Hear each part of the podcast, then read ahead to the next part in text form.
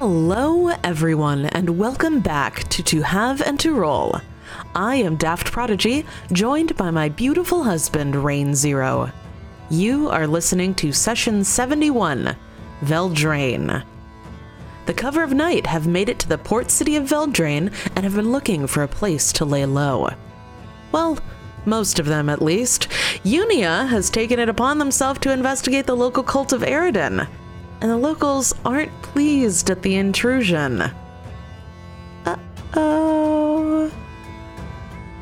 This session features sound effects by Syrinscape and music by Michael Ghelfi Audio. More on those at the end of the session. And now, let's find out if it's time for a schism already on Curse of the Crimson Throne.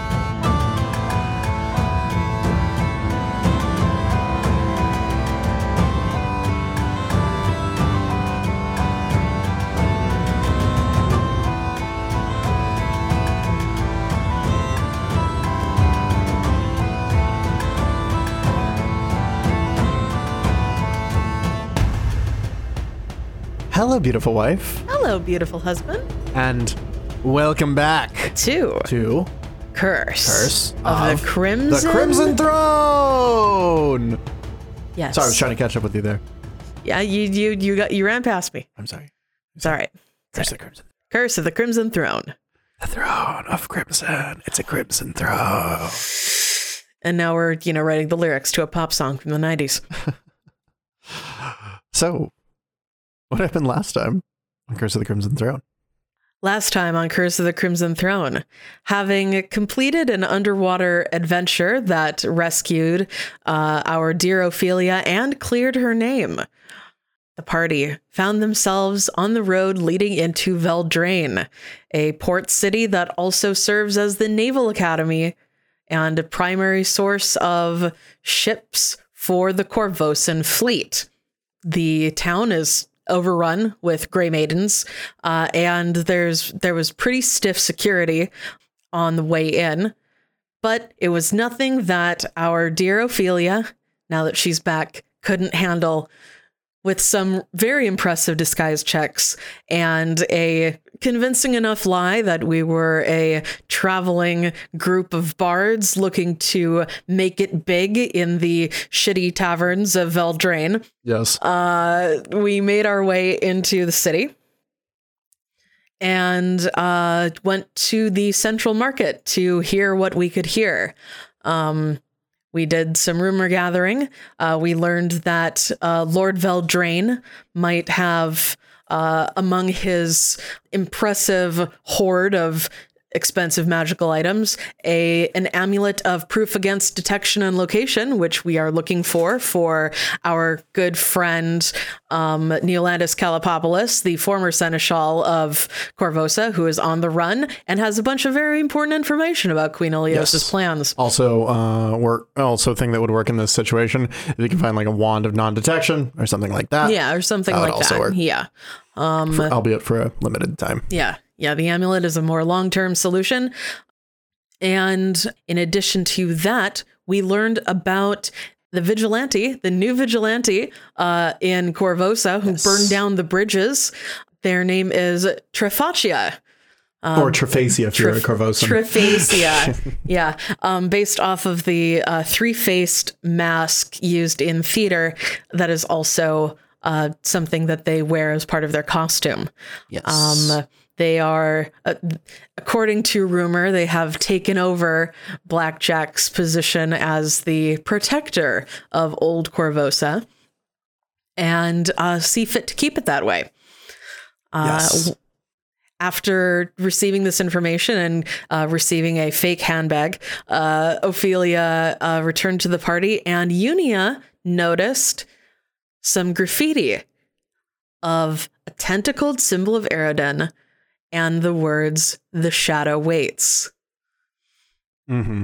Squelch, being an extremely good tracker, followed the trail of this graffiti artist uh, to a a warehouse, just a yeah, sort it's of just sort of an abandoned building. abandoned building uh, that had looked like it had its door boarded over. but Uh. it, you very quickly learned that the boarding was sort of added on to the door itself to make Mm-hmm. It's- it look more abandoned. Yes. Um, so Unia went into this building alone, uh, went up to the door, knocked, said the shadow waits. Um, they uh, entered the building and met with some cultists uh, who claimed to be, you know, worshiping the shadow Eridan. Yeah, and uh, and uh, it turned out they were uh, kind of human supremacists. Yeah, which Unia was not very comfortable with. No. in, indicative of how they have learned a bit in their adventures uh, out and about with people who aren't human. And Um, so uh, you uh, threw back your hood, revealed that you are the prophet of Eridan. rolled terribly on my intimidation check, and now I'm about to get my ass handed to me by a bunch of cultists. And now the cultists are like, "F- fuck off, you're not the real prophet of Eridan. Uh, and so let us roll for initiative. All right. Uh, now I have to use some physical dice because I'm actually using some sheets I haven't put in. Oh no. Oh, Oh, no. Uh, Unia's gonna get fucking murdered. I rolled a two. For a total of three.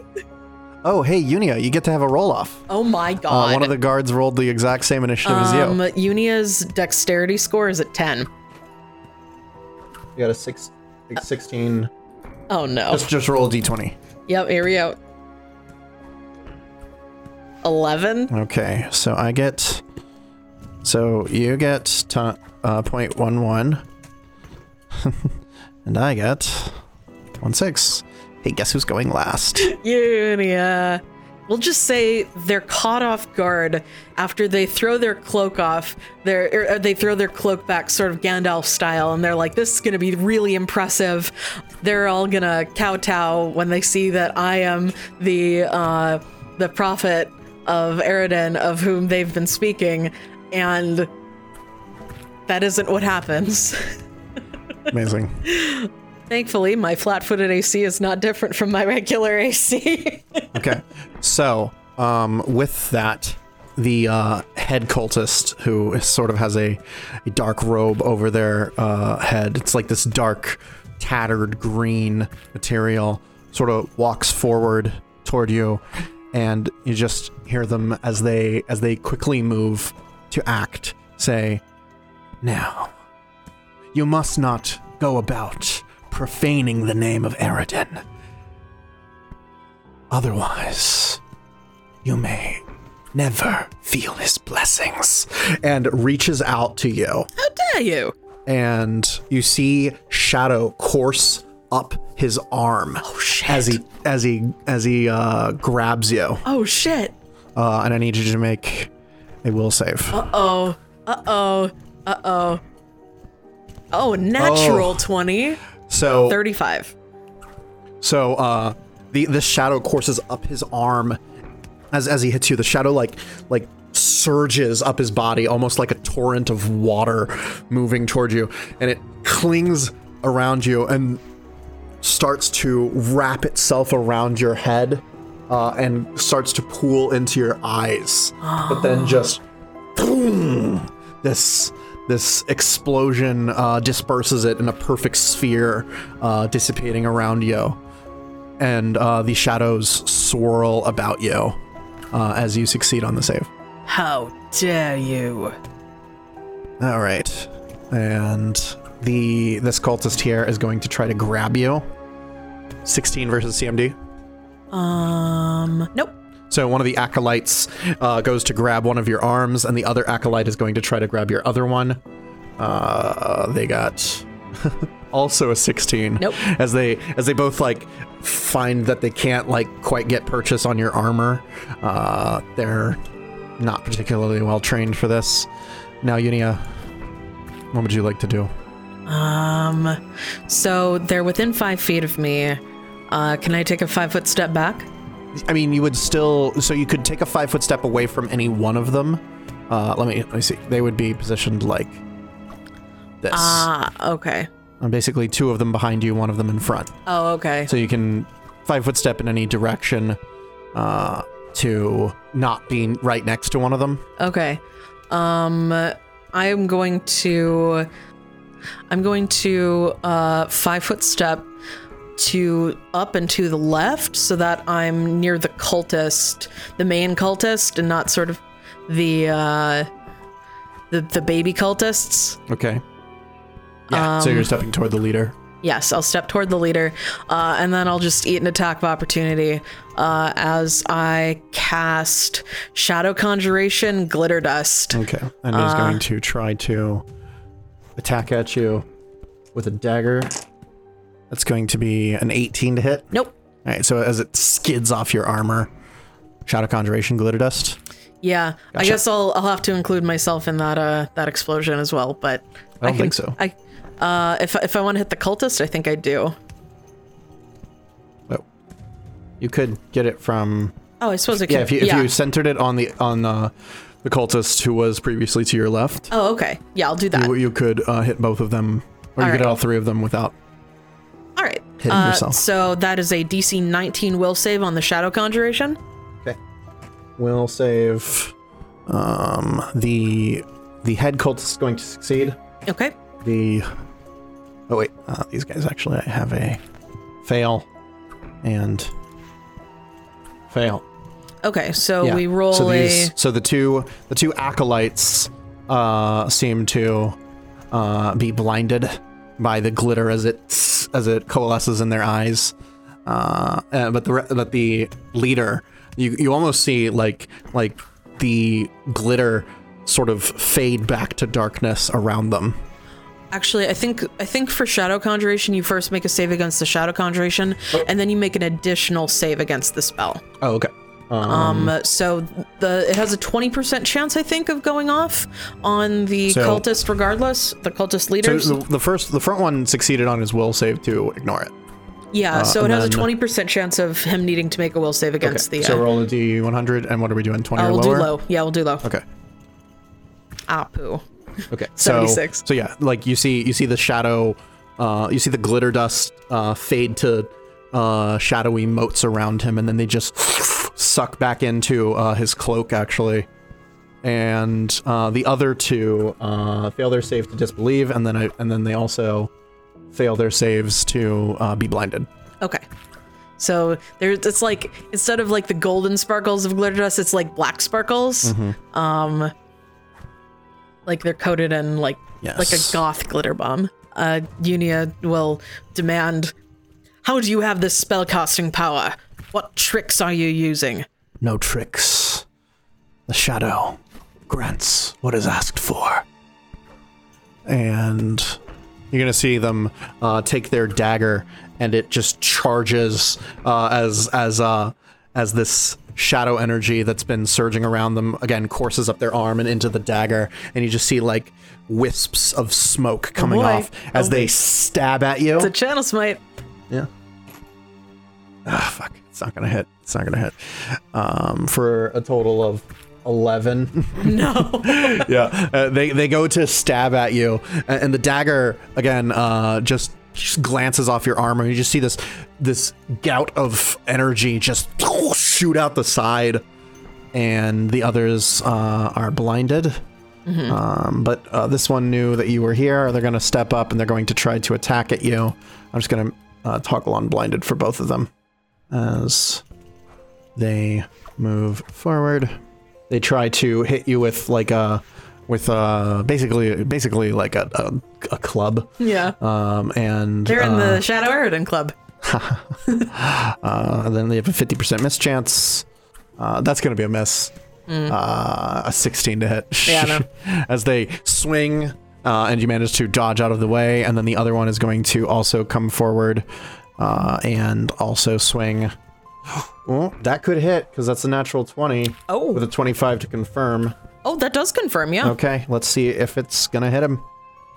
All right, that is that one. Uh, actually, is a hit. They get a good smack off. as uh, this person uh, comes forth uh, and uh, smacks you with uh, with a club. Uh, and it deals 15 points of damage to you. Ouch. Yeah. Yeah, Yeah, that's yeah. a How do you respond?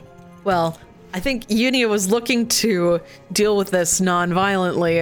Uh, well, d- not non-violently, but like uh, they were looking to diffuse the situation, perhaps by intimidating these people into leaving. But it seems like they're very interested in killing Unia. So, You have profaned the name of Eridan. uh, yes, apparently, apparently I have. I think this would be a great opportunity for Unia to channel entropy. They're like the shadows course around them. It's a DC 17 will save to have the damage. They go, if you will not listen to me, you will listen to him. okay. Roll 5d6 damage. Okay. 19 points Um, of damage. you manage to so both of the acolytes uh, are hit with this entropy and you see uh, like their armor corrode around them uh, and uh, and the color drain from their skin uh, and they're sitting and they they're left standing there just very very hurt by this uh, the one in the front holds their holds their blade up and you almost see like the the shadows as they course out the entropy as it courses out from you breaking across the blade and swirling uh, back around. Uh, and some of it uh, from the turbulence behind uh, does hit them uh, and so they only take half damage. Nine points. but they are still standing. Uh, they're all technically still standing but the two other guards are left reeling Unia will look to the two blinded and weakened uh, lesser cultists. End this now. Submit to your superior. Me. It's me. It's- it's- who's your superior Me. Oh shit! I really haven't figured out the chain of command thing going Submit to this. the true prophet of Eridan. I don't know. This guy's been casting spells and saying that he worships Eridan, so I don't know. Uh, uh, the the front guy is. Let me see. What can I do? Uh, you can see that uh, he's starting to panic a bit as he realizes that uh, your power does seem superior to his own. All right, and uh, uh, he's going to five foot step back uh, and and just uh, and just let me see as he he steps back and goes there is no place for one like you who does not have the fortitude to do what is necessary to uphold the true purpose of Eridan.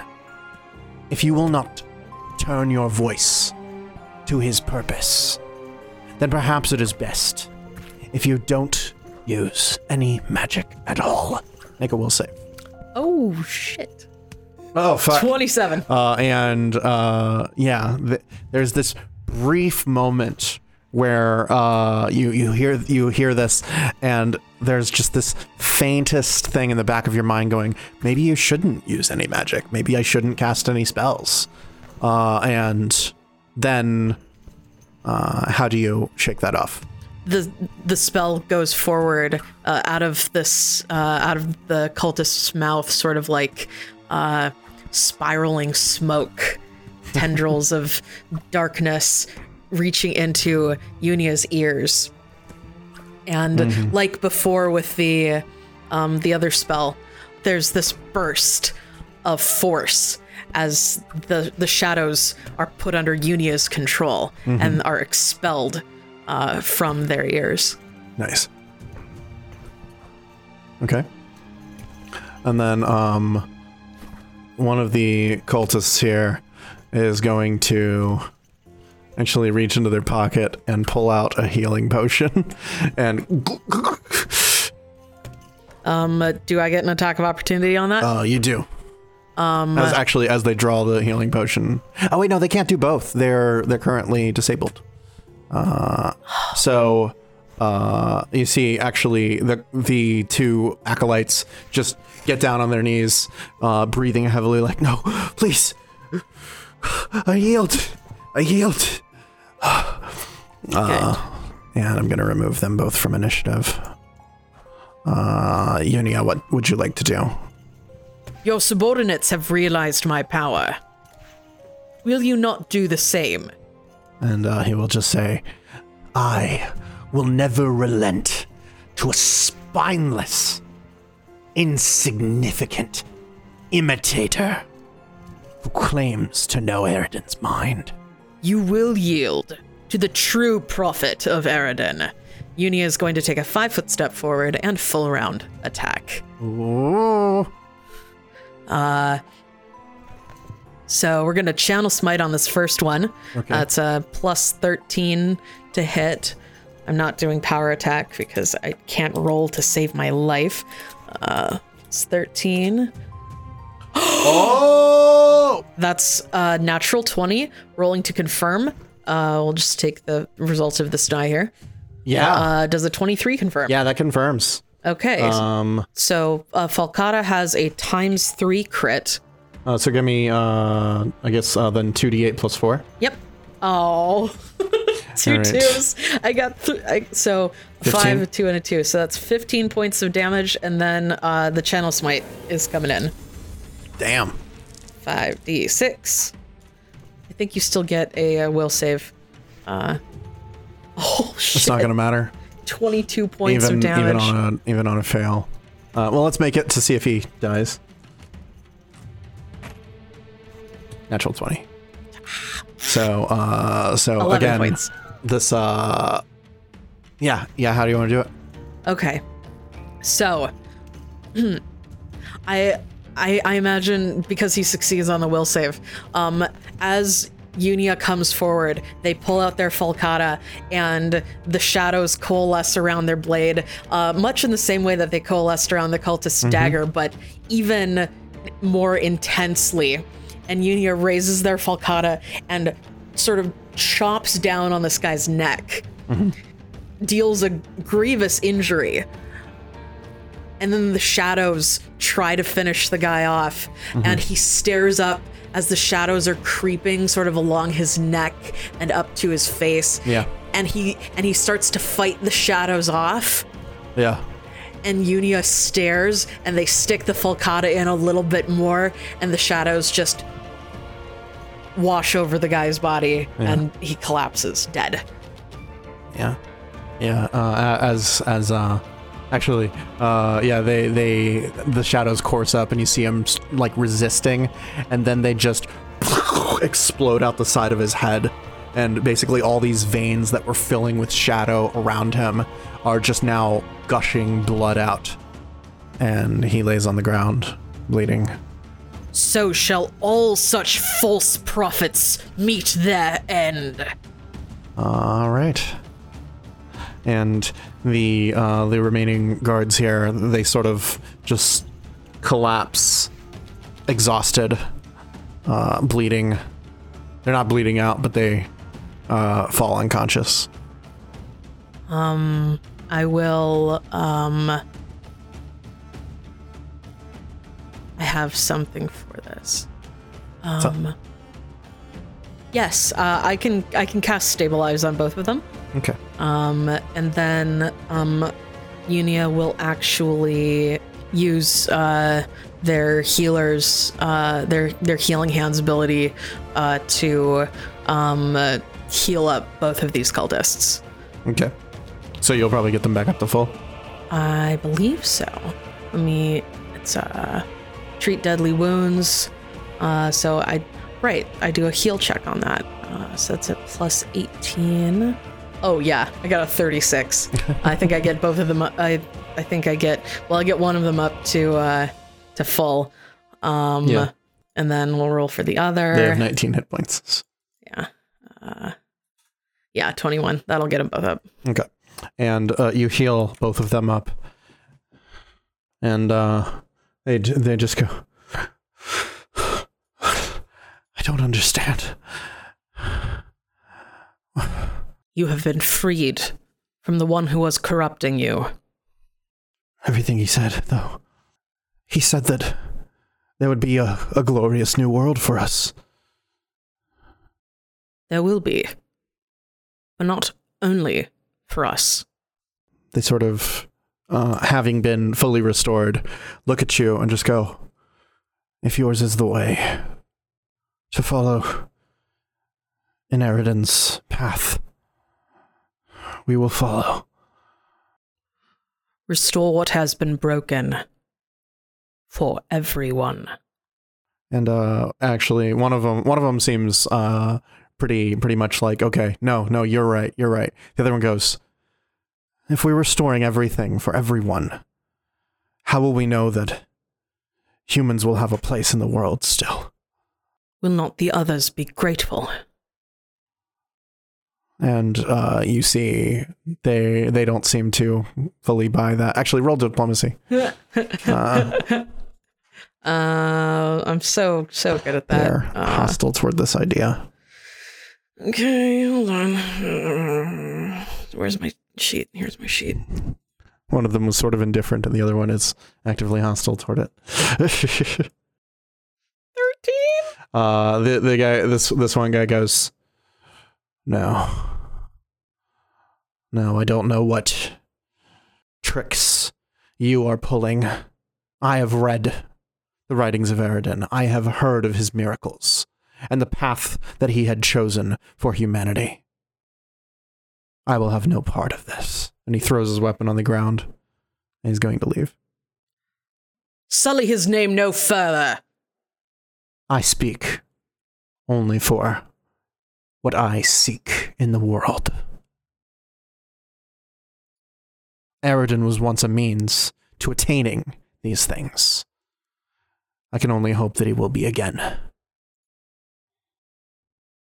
the guy's gonna start to leave.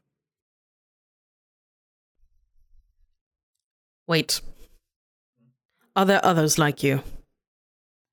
Why should I tell you? So you can kill them too? I did not kill you. But you killed him. Gestures toward the leader. I, didn't- will not reveal my brothers and sisters. I did not start this fight. But rest assured, I will be standing when it is over. No, no, no, no. You did start this. You are the one they speak of. Are you not? Yes? You revealed that Eridan still lingers. Your ideals may want a softer, kinder future, but the world is harsh. Rorik knew that. And he guided us to prepare for its harshness. And Eridan answered. You're right. I did start this. That makes you my responsibility. Unia will cast Hold Person. Ooh. Uh, and uh, the other cultists will be like, oh, "Wait, wait, wait! Don't do anything! Don't do anything uh, rash! Like he doesn't know what he's saying." And the guy just sort of sits there, gritting his teeth, and you can see like his eyes bugging out of his head He as he seizes. He knows exactly what he's saying. Uh, and the, the other the other uh, cultist is sort of like putting a hand on your shoulder, like, "No, don't do anything! Don't do anything permanent. He, he, he he's he's not all that bad. He's a great guy." He has made his choice. I will coup de grace him. Okay. Well, I roll uh, 38 plus 6. Okay. Uh, oh, right. Oh. Worked anyway. Uh, Oh, yeah, it only, uh, oh, sad, sad rolls. okay. Uh, Uh, so- all right. And then he needs to make a fortitude save. Actually, would I be able to channel smite on the coup de grace? Yes, you could. Oh, I, I would, I would actually like to do that. Okay. Yeah. so channel smite. Um, so Yeah, just so you channel smite on the coup de yeah. Uh, so Unia puts their falcata up, uh, and um, as this man is uh, frozen on the spot, they they put they they raise their falcata in the air with their hand with one hand, uh, as the shadows course around course up their arm and around the falcata again, and with with a cry they just chop the guy's head off. and it and uh the the initial cut uh just kind of glances like uh like it's like oh i didn't actually have enough power behind Oh, that one fine. to do it but then uh but then almost following through the channel smite sweeps with a with a shadowy blade that follows through and then embeds in the ground you see this crack uh form in the stone beneath you Unia turns back to the one living cultist. they collapse to their knees. Their hands uh, uh, fall to the ground uh, in the pool of blood that is now forming. Warn your friends. If they do not accept that others who are not human may also benefit from our work on their own terms, they will meet this man's fate. The guy just kind of sits there, and you can uh, see that he's uh, crying. He doesn't speak. Unia will wipe their blade. Okay.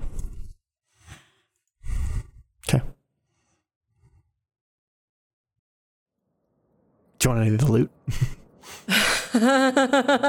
that seems a little much. Okay, okay, okay. All right, so you leave. Uh, we heard some shouting. Is everything okay? You're hurt. Yes, I am hurt. I will be all right in time.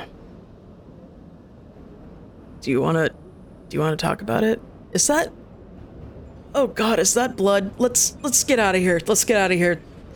Uh, uh the party will uh, hurry away from the scene. Okay. What the fuck? They wanted to subjugate all of Avistan. They wanted what Cheliax wanted.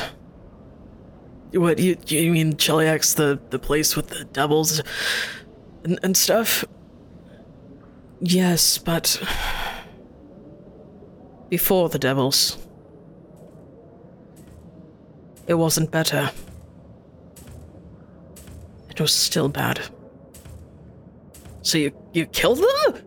They tried to kill me. Oh, all right, all right, all right, fine.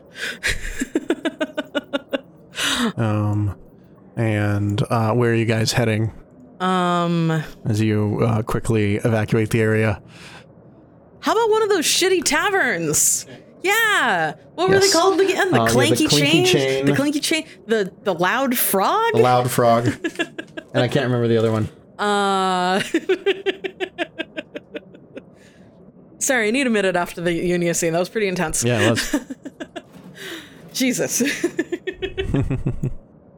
Unia's cold. They're yeah, cold. they're they're pretty cold. Oof, fuck. Uh, um, But yeah, uh, you got a uh, a I- cult, a, a human supremacist cultist yeah. uh, who uh, did seem to have magic, Yeah. uh, proclaiming that uh, they wanted a uh, more human centric future. mm-hmm. Uh, Yeah, and Unia's like, actually, I learned pretty quick that that's that that's shitty and it sucks. Uh, yeah, Unia's got like a really impressive bruise yeah, from where they got crit on with a club on their head yeah.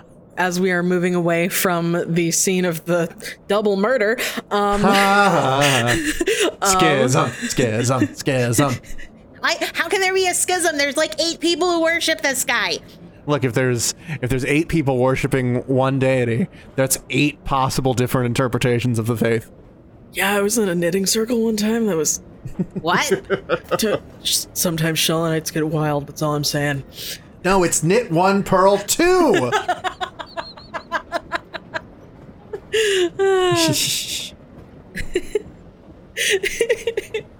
Fuck. Um. So as as we're running, well, not running, moving quickly, but not so quickly as to draw attention. Hustling. hustling. As we're hustling, uh, and Damien is uh, prestidigitating the remaining blood off of Unia's falcata. Squelch is going to uh, look up and just point at the enormous bruise blossoming across Unia's the side of Unia's head where they got crit on with that club. Um, Do you want us to um fix that? Oh, Unia sort of feels feels their head. Ow, ow. Um, one moment, uh, and we will use wand of. Oh God! All I have is wand of cure serious. Uh, uh, Let me see. That's a little too. I'm not. I'm not quite at cure serious levels yet. Do, you- do you just have a spell slot uh, Uh, yeah, with uh, one of the lower cures? yeah. I have. A, I have. I have cure light wounds in a spell slot. Okay. Uh, yeah. Yini will cast uh, cure light wounds on themselves. Uh, one d eight plus five, and it heals them ten points Look of damage. Uh, they are. Uh, the the the bruise recedes. They have sort of a nasty looking cut, uh, and they sort of, sort of move pull their up under an awning. move their hair uh, and put their hood back up to hide the injury. Yeah. The the back alleys here are kind of a tangled network of these one or two person wide spaces between buildings. Uh, so finding a way uh, out uh, does involve sort of navigating these several hundred year old streets. Ooh, uh, would you like me to make a survival check? Um, I mean, you're just getting away. You're not like trying to go anywhere in particular. I- Uh, but I'm, I'm much um, more excited about rolling survival checks now that I have a druid in the party. um, you could roll a survival to see if you are totally lost. Ooh, I would love to do that. Okay, uh, so that's a 17 uh, to roll. or to see if you figured out roughly what direction you've been heading. So, Yes. therefore, no. like what general area? skills. Oh, it rolled in an 18 and then over to a 5, so 22. Still, still good enough. Um, let me see. Do I have DCs for survival? Yeah, you you would you would gather. Uh, looking at a few landmarks, you can see the the steeple of the Temple of Erastil. You can see uh, the large uh, the large uh, crenellated towers of the Naval Academy. Uh, and from there, you would gather that you guys have probably come to about here. Okay. meaning uh, meaning you're kind of close to the chain house, uh, which is down over here. There's a dry dock, uh, which uh, you would figure if you get out of this tangle of uh, back alleys, you might be able to actually see. Ah. And um do we hear the sounds of tavern nearby? Um, you hear the sounds uh, kind of distant of a large amount of foot traffic. Uh, this this side, uh, you'll have like a courtyard uh, in this area where there's a few people just sort of sitting uh, around, uh, sitting like on benches and talking. Uh, they seem to be discussing the finer points of some sort of sporting event that happened recently. Uh, I don't know what sort of sports people get involved in here, nor do I know anything about sports. So they're mostly just talking about the athleticism of one of the people on the team and how, man, it's really good that that guy's on the team and that we didn't we didn't trade him for so and so from Magnimar. He'll be real useful in the upcoming blood pig tournaments. Yes, yes, blood pig. That's what we got. uh, they're going. Oh yeah, uh, I, I'm I'm really excited for the playoff game against. Uh, Can you believe Arsenal just Riddleport. walked the hog in like that?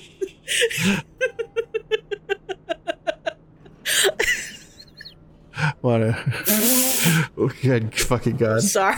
Did you see that ludicrous display last night? anyway, Sorry. All right. Um yeah, so as they're as they're talking, uh Lenore's going to just kind of come up. Hey, uh we're new in town. Do you have any uh recommendations for a good place to get something to drink? a good place. All right. Do you have recommendations for a bad place? There's a place to get drinks. It's over there. They point toward the end of the wall. Actually, uh, that that'd be the the clinky chain. all right, all right, all right. uh, and they're sort of pointing toward uh, this large tower that overlooks the harbor. Uh, and you can see uh, there is uh, a massive uh, winch and uh, coiled chain uh, atop the tower, and you can see that there's like a hole in the side where the chain actually like comes out and stretches out over the uh, harbor itself. Excellent. Uh, Lenore will go. Thank you for the. Thank you for the recommendation. If I happen to see either of you there later, first one's on me. She gives him a little wink and walks off. Very nice. Uh, and was that Lenore? Yeah, that was Lenore. Okay. Uh, and uh, so heading off that way, you will find a ramshackle looking tavern that looks like it was a really old building that at some point somebody decided they were going to put a second edition on. And at the time, they probably thought, wow, this is going to be a really great addition. uh, and then uh, it didn't turn out exactly the way that they thought. And so there is there is an addition on the building that has uh, a bunch of extra struts holding up the eaves of the roof because it's pretty clear this thing could just collapse in on itself at any time.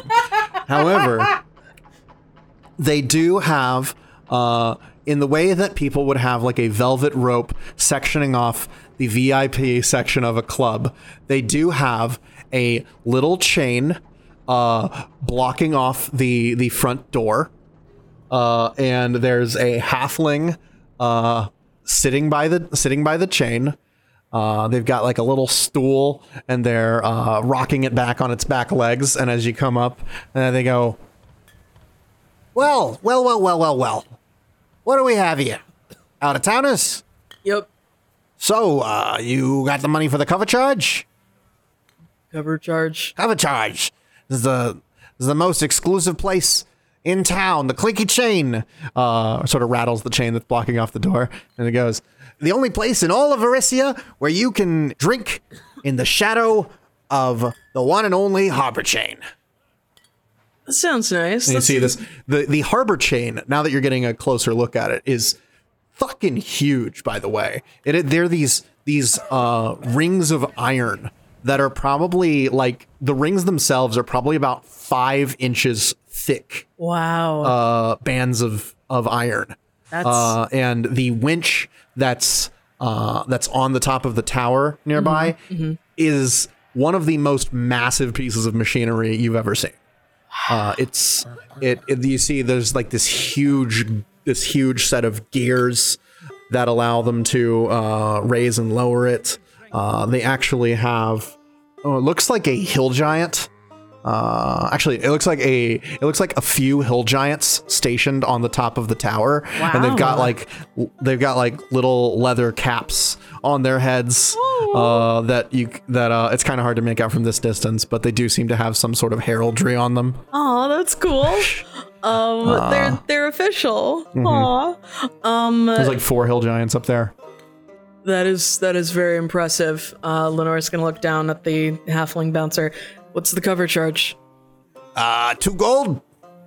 Sense motive. Unia Unia's gonna sense motive. Sculpt's gonna sense motive, and Lenore's gonna sense motive.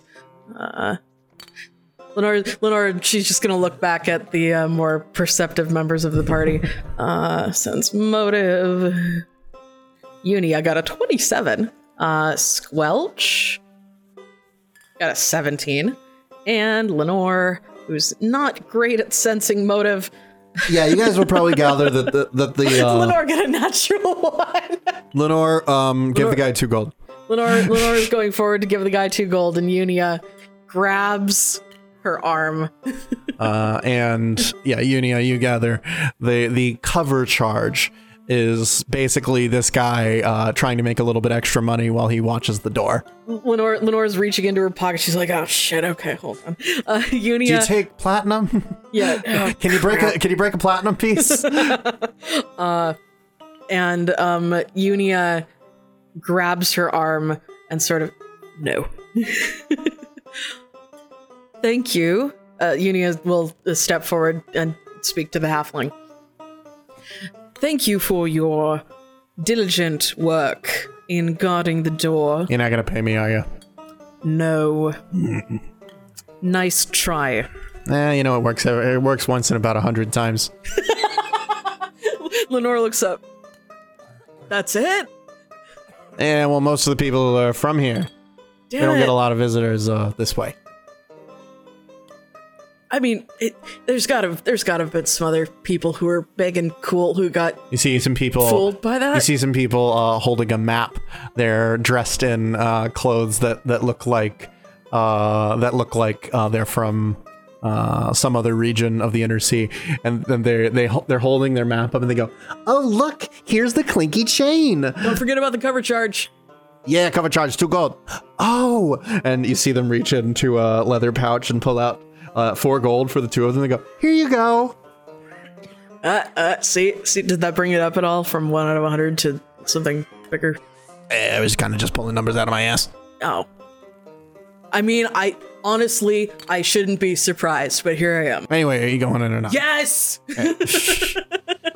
uh, and the guy the guy uh, lifts lifts the little hook that's on the metal metal pole uh, opposite his chair and gestures for you to come in and we will enter. and then he's going to follow behind you hook the hook the chain as he comes into the tavern and then he's going to spring up uh, hopping off of one of the uh, one of the bar stools and uh, jumping behind it so what do you have Oh, damn it. Look, times is hard. Hard to get new help these days. Yeah, look, I mean, we were planning on tipping nice. Just does I, that make bet- up I hope for you it? do, because you didn't pay the cover charge. God damn it. and, uh, we will, we'll, Ba-doom, psh. we'll get our drinks. Um, well, what would, what would Portobello like to drink? This is the complicated question. Do you have like sewer water? like whatever, We- the water you've been using to wash the dishes? I mean, yeah, we got we got the slop bucket. Oh my god, Portobello, would you like some slop bucket? Oh, Uh, leave Portobello- the otyugh outside. Portobello comes leave over. the otyugh outside. Portobello is already No. reaching for the slop no, bucket. get it out of here. it's already get it out of reaching- here. it's This is a already place reaching of for the slop business bucket. where people eat. Get it out. It's eating from the out, slop bucket. Out, out, out. Look, I'm not gonna serve you if you if you uh, if you bring that thing in here. Come on. It- Come on, There's- Portobello. There's Oh, food for baby. take it down to take it down to the to the waterfront. There's all manner of gross shit it can drink down there. As as Squelch and Portobello are Why are leaving, you Porto- bringing in otyugh around? Por- Portobello will will use his tentacle to grab a little bit more from the slop bucket and just put it in his mouth as they're leaving. Uh, yeah, for those of you who are staying in, they have ale. Uh, not particularly. Oh yes, expensive. the reason sorry, the reason Portobello was an otyugh now again and not an Ox any longer is because Damien had to cast predi- prestidigitation Yeah, so on lost, uh, Unia's blade, so he dropped concentration on the major image. So yeah, back to being an otyugh. Yes. Um, so yeah, it would be two silver for ale for all of you. They've also got whiskey. Ah. Uh, how much is the whiskey? Um, that would be that would be, I believe, uh, five silver for a glass.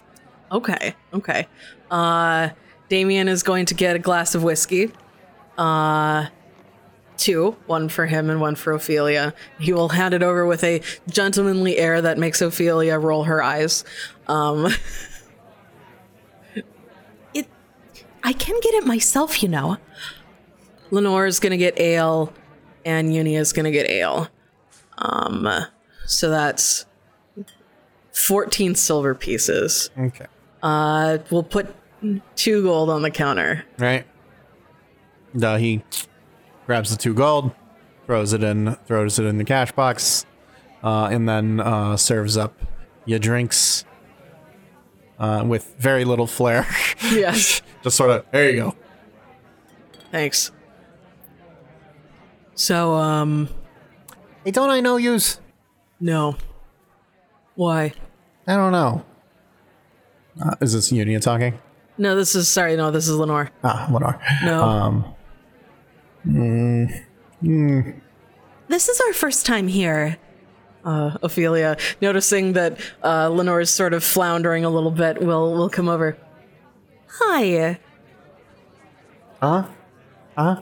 Scratches his chin. Like, nah, I think I've seen your face before. How are you doing on um uh, sort of nightly entertainment here? We're just Nightly entertainment? we're looking to make our way in the city, and we thought we would get our start here. Um, people don't really come here to be entertained. They come here to get drunk. oh, I mean, um, I mean, every now and then we have somebody who brings like, like a lute or uh, something. And they start doing their thing. Usually, you know, to uh, get laid most of the time. I've been learning how to play the sitar, but I'm not very good at it yet. Mostly, I just sing. Right. Well, I mean, people sing here, but I don't think that I would call any of it entertaining. Oh, It's uh, uh usually. Thankfully, most of the singing usually starts uh, close to last call, so then I can kick them out, so I don't have to listen to it anymore. yeah, yeah. Um, L- looking around, are there many other people in the bar right now? um, there's there's like uh there's like a few like dock hands at a All right. table. All right. Um, they they seem to be uh they seem to be uh loudly uh discussing uh the uh, highlights of one of their recent trips around the inner sea. Hmm. Uh, they seem very fixated on uh, the size of breasts of uh, women they have courted uh, in various ports. All right. They're having a bit of a contest. God. Um, Not huge dung honkeros. Real gahunka bankaloose. Anyway. Da- Damien sort of like looks at them with like sort of a long, disgusted look. and Just shakes his head a bit and looks back at the party and shrugs. um, Ophelia is uh, chatting up the bartender. Um, should I roll some sort of a bluff check to get him off of our trail? Yeah, roll bluff. All right. Uh, to see if you can uh, disengage from the fact that he seems to have recognized at least one of you. Love. It's 26. Well, actually, do you roll sense motive or do you roll profession bartender?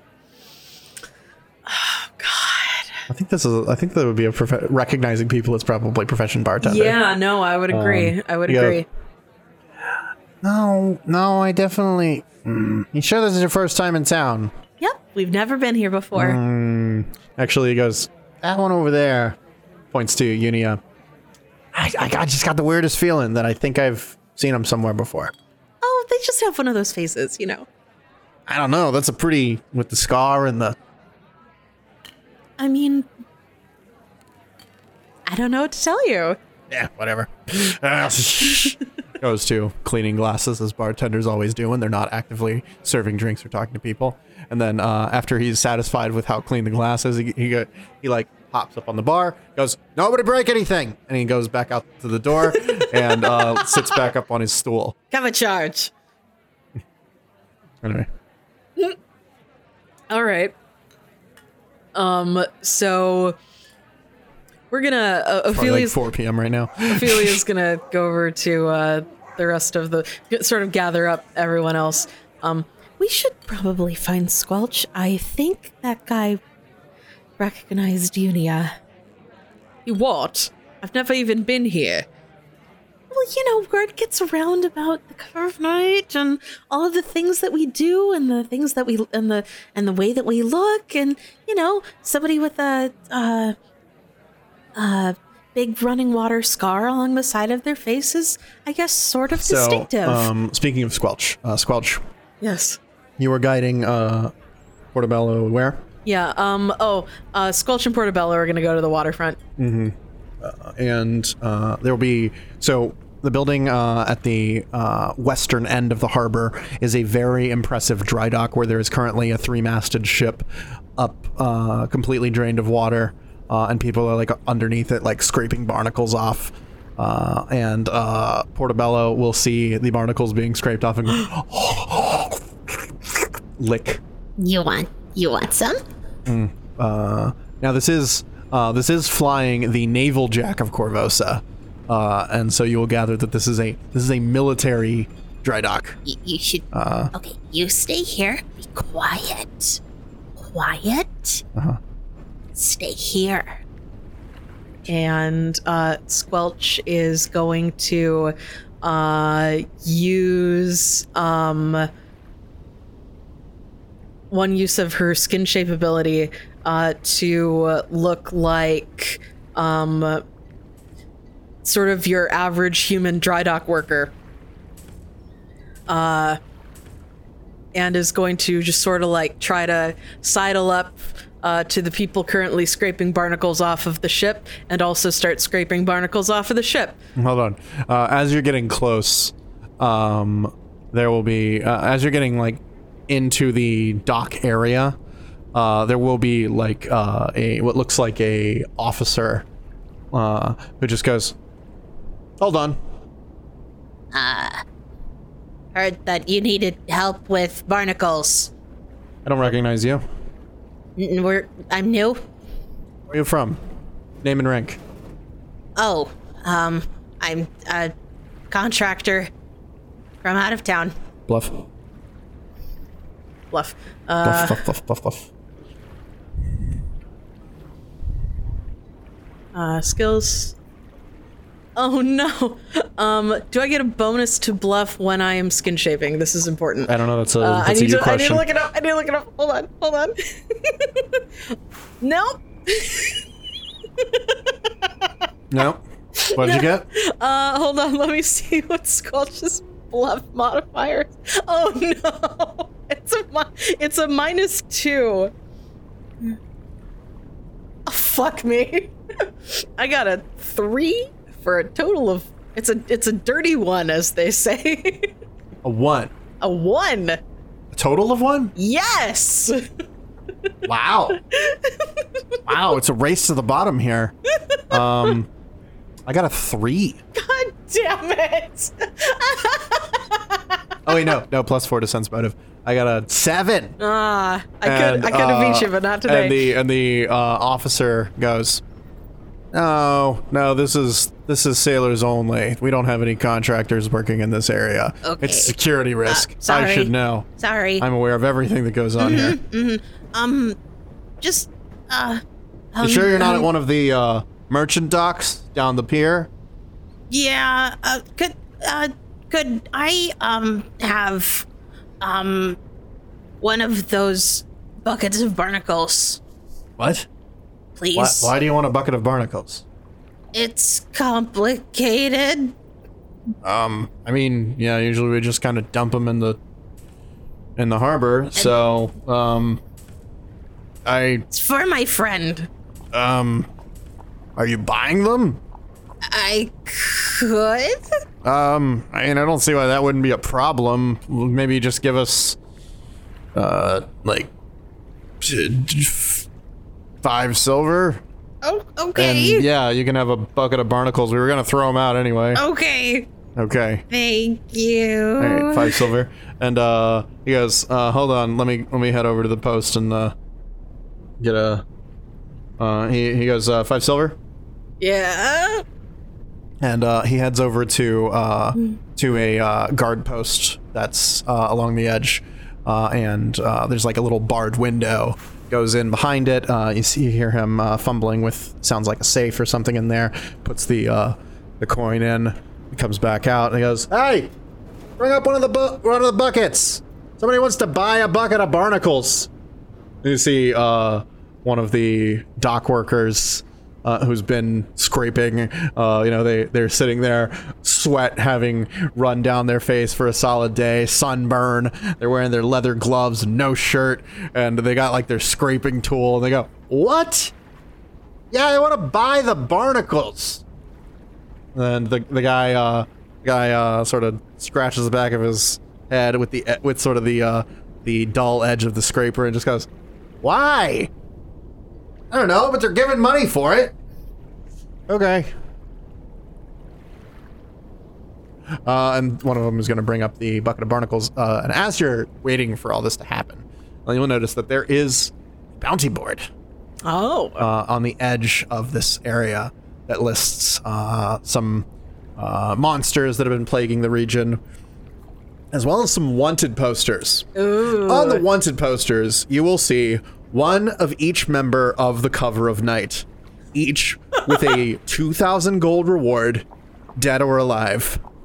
um, for uh, wanted for the murder of Glorio Arkona. Oh my god. Um, Oh my god.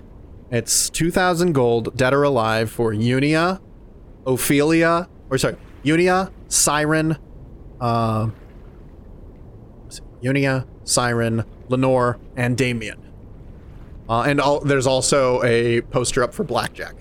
Okay. Uh, and it has um their likenesses on it as Yes, well. it has their likenesses on it.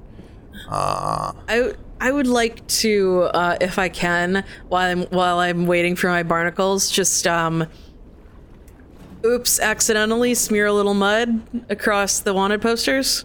Okay. Um, you're not currently being observed, so uh, you do that, I do that.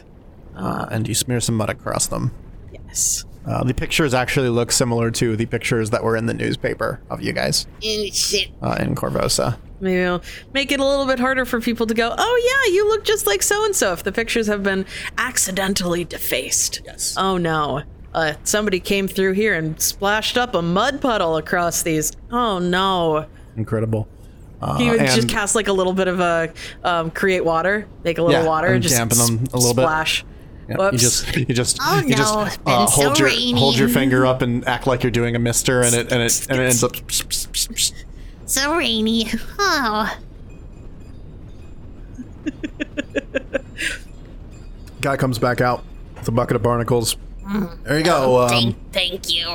you're not like a you're not like a sea witch or something. You're gonna use these barnacles Nope. to like bestow a curse on all the sailors that have ever set foot on the boat or something, are you? That's really specific. Hey, you you wouldn't be surprised. Nope. Nope. Okay, okay. I'm just making sure because Thank you. Thank you for you're barnacles. really not though. Nope. Okay, I believe you. Thank you. I have no evidence to back this up, but I believe. you. I I would be better at lying. Uh, and so you get your barnacles, and you feed them to Portobello. Thus acquired. and uh, let's fast forward for a little bit because I imagine you guys have uh, a decent time at the bar. yes. Um, but I have, I have a question first. How happy do the barnacles make Portobello? Portobello starts uh, chomping them down, uh, tossing them up in the air with one tentacle, and snatching them out of the air with his mouth like like they're little pieces of popcorn. Amazing. And he's just like, Thanks, Squelch. You're welcome. Tasty. Squelch gives Portobello a hug. no. I believe Ophelia and Blackjack had a plan, or the, the shape of a plan, The shape of a plan. The beginnings of a plan. The general shape of a plan. What is your plan? So, Ben Carlo. Yes. Then Carlo, uh, uh, sitting at a table in the back of the clinky chain. Uh, yes, Ophelia. What's I- on your mind? I think there was a rich bastard who lived somewhere around here who uh, we were going to put in his place while obtaining some help for a friend. Yes.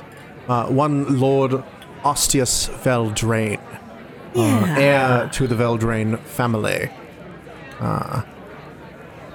So I think it's probably a, bit of a covert operation. Yes, um, the Veldraines are their family named the town, obviously. Obviously. Uh, actually, if anybody wants to roll uh, either knowledge history or knowledge nobility, Oh, me, me. um, yes, Damien. Oh, fuck. Four on die. Uh, Unia? okay, Unia got a 21. Damien got a 17. Anybody else rolling? Yeah, we'll see. Uh, Nobility or history? Ophelia has a pretty good knowledge check. Uh, her her knowledge nobility check is actually better. Uh, not when I roll a natural one. Nope. It's not. Yeah, no, Ophelia, you have no idea who the fuck he's talking about. Um, right. Uh, Ostius Veldraine. Uh huh. Uh, obviously, we all know who that is. And Unia will say, ah, yes. I know about Ostius Veldraine. Okay. So um, you will know that Veldraine uh, gets its name from the Veldraine family. The first Veldraine was uh, uh, the first mate to Admiral Kiamalu, uh, who, let me see. Admiral Kiamalu. Yes, Admiral Kiamalu. that would be Admiral Mercadio Kiamalu. Uh huh. Basically, story goes that you had Admiral uh, Mercadio Kiamalu, uh, notable for the Mercator projection of the of the inner sea. That bastard! Bastard. Uh, uh, Mercadio Kiamalu uh, was a rival of Field Marshal Korvosa. Okay. who in the years before the founding of Korvosa had frequent cr- uh, clashes over who should get more funding to explore the frontier. Okay. Kiamalu uh, was, you know, very stuck in his ways and like, oh no, I am the naval officer. Uh, he's just an army guy. Uh, and Admiral Kiamalu. yes, Admiral Kiamalu. His name is Admiral Kiamalu. There's a million things, he, wants to do. um, yes, uh, the he uh, establishes this settlement at an indefensible beach at the mouth of Conqueror's Bay, uh, Idiot. and um, there's a big argument about how bad this positioning is between him and his first mate, Veldraine. Uh huh. Veldraine uh, writes letters back to the Emperor saying this place is completely indefensible, it's never going to work. Uh, the settlement is attacked and razed by uh, local Shoanti with no survivors. Uh, for this horrible mistake, you know, Veldraine writes these these extremely public letters about how this was all Admiral Kiamalu's fault. Mm, got roasted on Twitter. Yeah, got roasted on Twitter. Uh, and word gets back to uh, the Emperor, right? Mm-hmm. Uh, the Emperor demotes Kiamalu and Oh, gives his command to Veldraine. Oh shit! Uh, and and then uh, Veldraine founds a town at a natural harbor uh, near the original position of Kiamalu's settlement. And that is And- the city we know. and that is the city we now know as Veldraine. All right. Um, there all was right. also like a whole thing where Kiamalu was like super insulted, and there was probably a duel. Uh, pistols and, at dawn. and so nobody nobody ever talks about uh, Lord Veldraine, except for the fact that the town still bears his name and his family continues to govern it to this day. Uh, Ostius Veldraine uh, is the latest in a long line of very bitter people that have held the title of Lord Veldraine. Wow. Several details of that were really different than the play I saw that was done by the Korvosa players. Yes. It- it- they didn't rap at all, did they? No, no, they really didn't. uh, you know, uh, Admiral Kimmel. uh, uh, and um, good lord. Uh, the uh, yes, the same the same uh, notable playwright that also created In the Heights. a musical about life dealing with gentrification of the Korvosan Heights as the city was stabilized and it became an upscale neighborhood.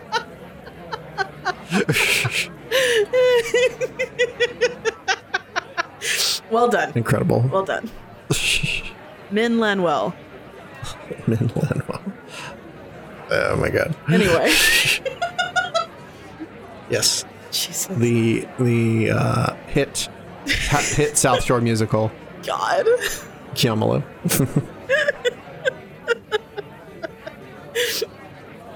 Okay. Uh, it's got a Chelish pentagram, and he's standing at the top.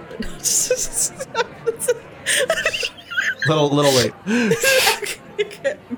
Anyway, anyway, um, um, anyway, yes. So we're we're talking. Um, so that's all very interesting. It's not entirely relevant to our heist situation here. yeah. Uh, Uh, but yes, the you. relevant information is that Ostius Veldraine is the latest in a long line of very bitter people that have held the title of Lord Veldraine, and they uh, make their home at Veldraine Manor, which is along the uh, North Road, uh, heading out of town. It is a very extravagant and kind of garish estate. As is the manner of manners. as is the manner of manners. And there, it's said that he has a great collection of magical uh, items and art objects from the uh, heyday of the family. So I think that's all you actually know so we're about. thinking if there's anything in there that can help our uh, our dear friend, our, our cat in the bag, if you will. It's probably in that guy's house. Mm-hmm. So, I mean, obviously both of us are good at the sneaking around, but I think we could use a little spell casting. Damien, What? oh no. Damien's finishing like his his second whiskey. What? What is it? Damien, do you want to do crimes What? Again? Against who? against rich people? Fuck yeah. Amazing. so, what what is your plan for getting into this guy's house?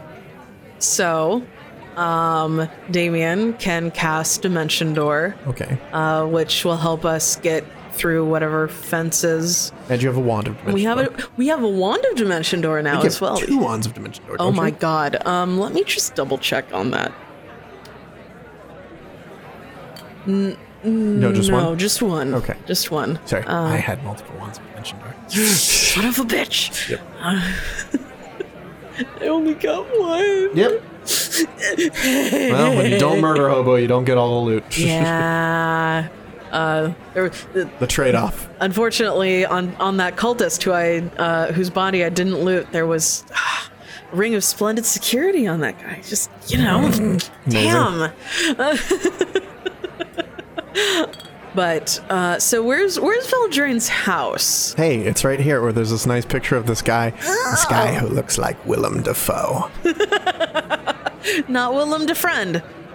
Willem Dafoe. Uh, Yes, there is. There is a God, Uh, a that's man- uncanny. yeah, a man who looks a lot like Willem Dafoe with long, uh, a long mane of gray hair, uh, and uh, sunken eyes and deep wrinkles uh, around his face. protruding cheekbones and just hollow, craggy cheeks. He has a, a high collar uh, on on a on a fine leather gambeson uh, that seems to be indicative of someone who uh, probably served in the navy and likes to wear their uniform around to remind people that they're a military man. What a prick. Yes. yes. Lord. Lord Veldraine. Lord Ostentatious Veldraine. Ostius Veldraine. Sure. Yes. Uh, Lord Asshole Veldraine. I think that's all you guys actually know about the place from um, what you rolled. Okay, okay. We may need to spend a little bit of time casing the joint. Unless. Oh, actually, no. Let me give you one uh, one extra piece of important information okay. about the history. Uh, the city of Veldraine was independent for a, for a little while. Uh, basically, the city was uh, was established in 4410, uh, and it was independent for six years. Uh, after at which point, uh, Korvosa subjugated it. Oh, rip. Yeah, it was a whole thing. So. So. Hmm. Is there like a. Is there like a fence around here? Like, like, I kind of feel like maybe I should get some information from like the black market uh, in the area before I like have other people broken into Lord Veldraine's house before, and if so, what was their experience What- like? what- sorry, what are, what are you doing? Um, ha- I want to see if I can get information on Veldraine's house, so I don't just, you know, like uh, dimension door into his bedroom by accident or something. Okay. Um, so, how would you like to go about getting this information? Because you don't have this information. yeah. So, um, You could consult the local library. You could uh, you could ask around. there's a local library. It's a decently sized town, uh, a large town even. Oh my god. They maybe ask the historical society about stories about. Uh, So so Manor. so so what's happening is it's like five it's like five p.m. Yes. Um, everybody is sitting around. Uh, Ophelia and Van Carlo have their heads together, and they've pulled in Damien, and they're talking about where they should get the information. And Damien goes, Is there a library? Can we go to the library? Let's go to the library. and he starts. He stands up, and starts leaving the. the- Wait, wait, wait. Um, Lenore, Unia. Well, what is it? Uh, should we head out? Or I didn't say Lenore Unia. I said the, I said the other names. Uh, what? Oh, yeah, yes. yeah, You, you call go- to. yeah. Whatever I- their I call- fucking fake names were. Ophelia calls to Lenore and Unia using whatever fake. Names. Did you write down their fake names? No, Okay. I don't think they had fake names yet. Okay. Um, Abel Baker. People.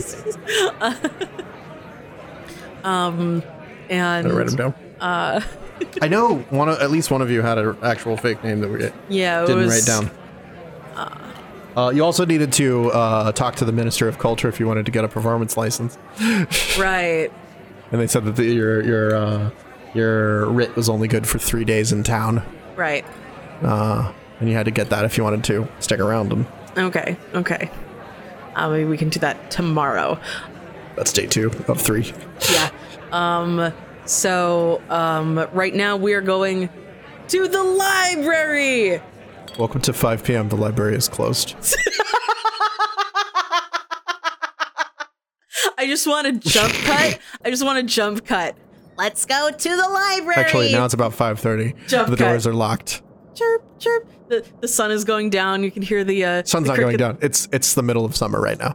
The the ch- the crickets are chirping in the afternoon heat, Yes. and the library is closed. David's just gonna knock. Hello? No response. Please, I am but a poor bard seeking knowledge. somebody uh, like an old woman comes to the door uh, and you just see her through this this frosted and kind of dirty glass uh, that she just points to the sign that says closed uh, and says that their hours are, are nine to five I just got lost on my way here. and this hook-nosed woman just looks at you like points at the sign again uh, roll diplomacy Damien roll diplomacy. Here or we bluff go. Here we go. perform act Uh, he's actually better at bluff than diplomacy, so let's do that. Fuck. she wraps a ruler on the sign and then pulls the shutter down over the window. Okay. What kind of shitty library closes at 5 p.m.? Most of them. Shitty libraries. Amazing. Library in Thumanex is open all the time. There is a gift shop across the street, though. They're selling all sorts of things. Oh, Little uh, uh, commemorative boats that are sort of modeled on uh, Veldraine's uh, original ship.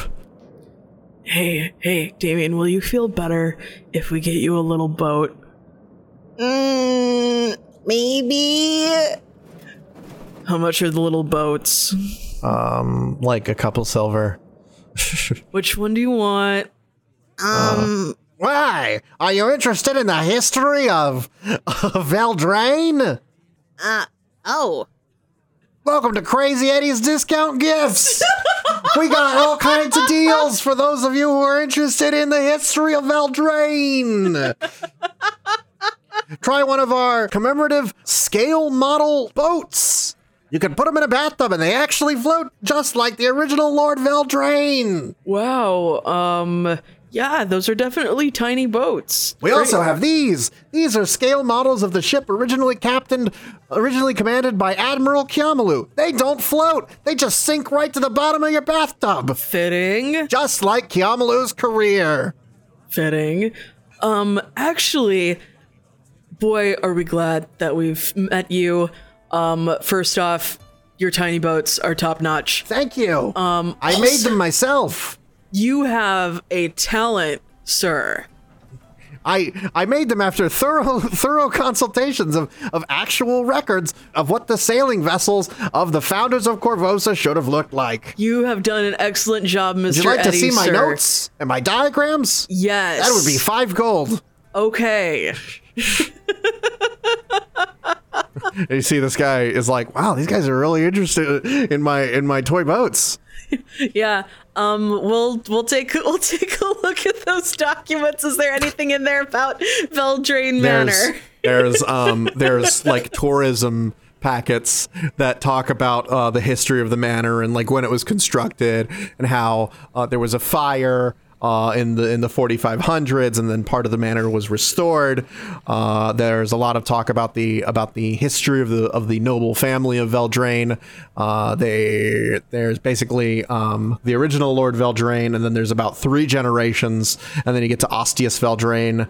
Um, and uh, then you have uh, Ostius's son, uh, Heinrich Veldraine, and then uh, Heinrich and his wife uh, actually died about 10 years ago. Oh, no. Uh, and nobody was ever able to figure out the exact causes of their death. But um, Ostius uh, took custody of their son, uh, a boy named Maximilian Veldraine Okay. uh, and there's like little little uh, pictures of uh, there's little pictures of the family uh, originally with Ostius Veldraine uh, looming above uh, his son and uh, daughter-in-law, Terrifyingly, and, and a I'm little sure. little baby uh, in their in their hands, and then there's a picture uh, which looks more recent, uh, which has just Ostius Veldraine resting a hand on the shoulder of Maximilian Veldraine. Our one hope to continue the family line. Yes. That poor kid. Uh, and yeah, there's uh, there's a lot of talk about uh, uh, this is this is Maximilian Veldraine as he, Oh, he's a look at this he's sad kind of a Victorian child. yes a sad Victorian uh, boy of about maybe I don't know maybe 13, 14 with uh, with uh, messy poofy hair uh, and uh, sunken eyes. Are we sure this guy isn't Neil Lattice's kid? Looks a bit like him. It does kind of look like Neil Landis. Oh, he's got he's got he's got bruisey dark circles under his eyes. does. like he looks he looks sickly. Well, that's his grandfather, so Jesus Christ. I think he looks positively radiant in that yeah, in that no, regard. no. Oh. Oh, kiddo. Like Ostia, like looking at Ostius, he looks like uh, his face is just like a thin layer of leather pulled over a skull. Jeez. He really does. It's quite uncanny. Yes. Um uh like if Willem Dafoe were evil and like the evil distorted his if features Willem Dafoe were evil, in the if if Willem Dafoe and Emperor Palpatine Oh, yes. were like merged. if Willem Dafoe played Emperor Palpatine, yeah, yeah. Yeah. Like eh, okay. this guy like this guy has like some cracked bloody lip things going Yeah, on and like the he side is like get some chapstick, man. get me Spider Man.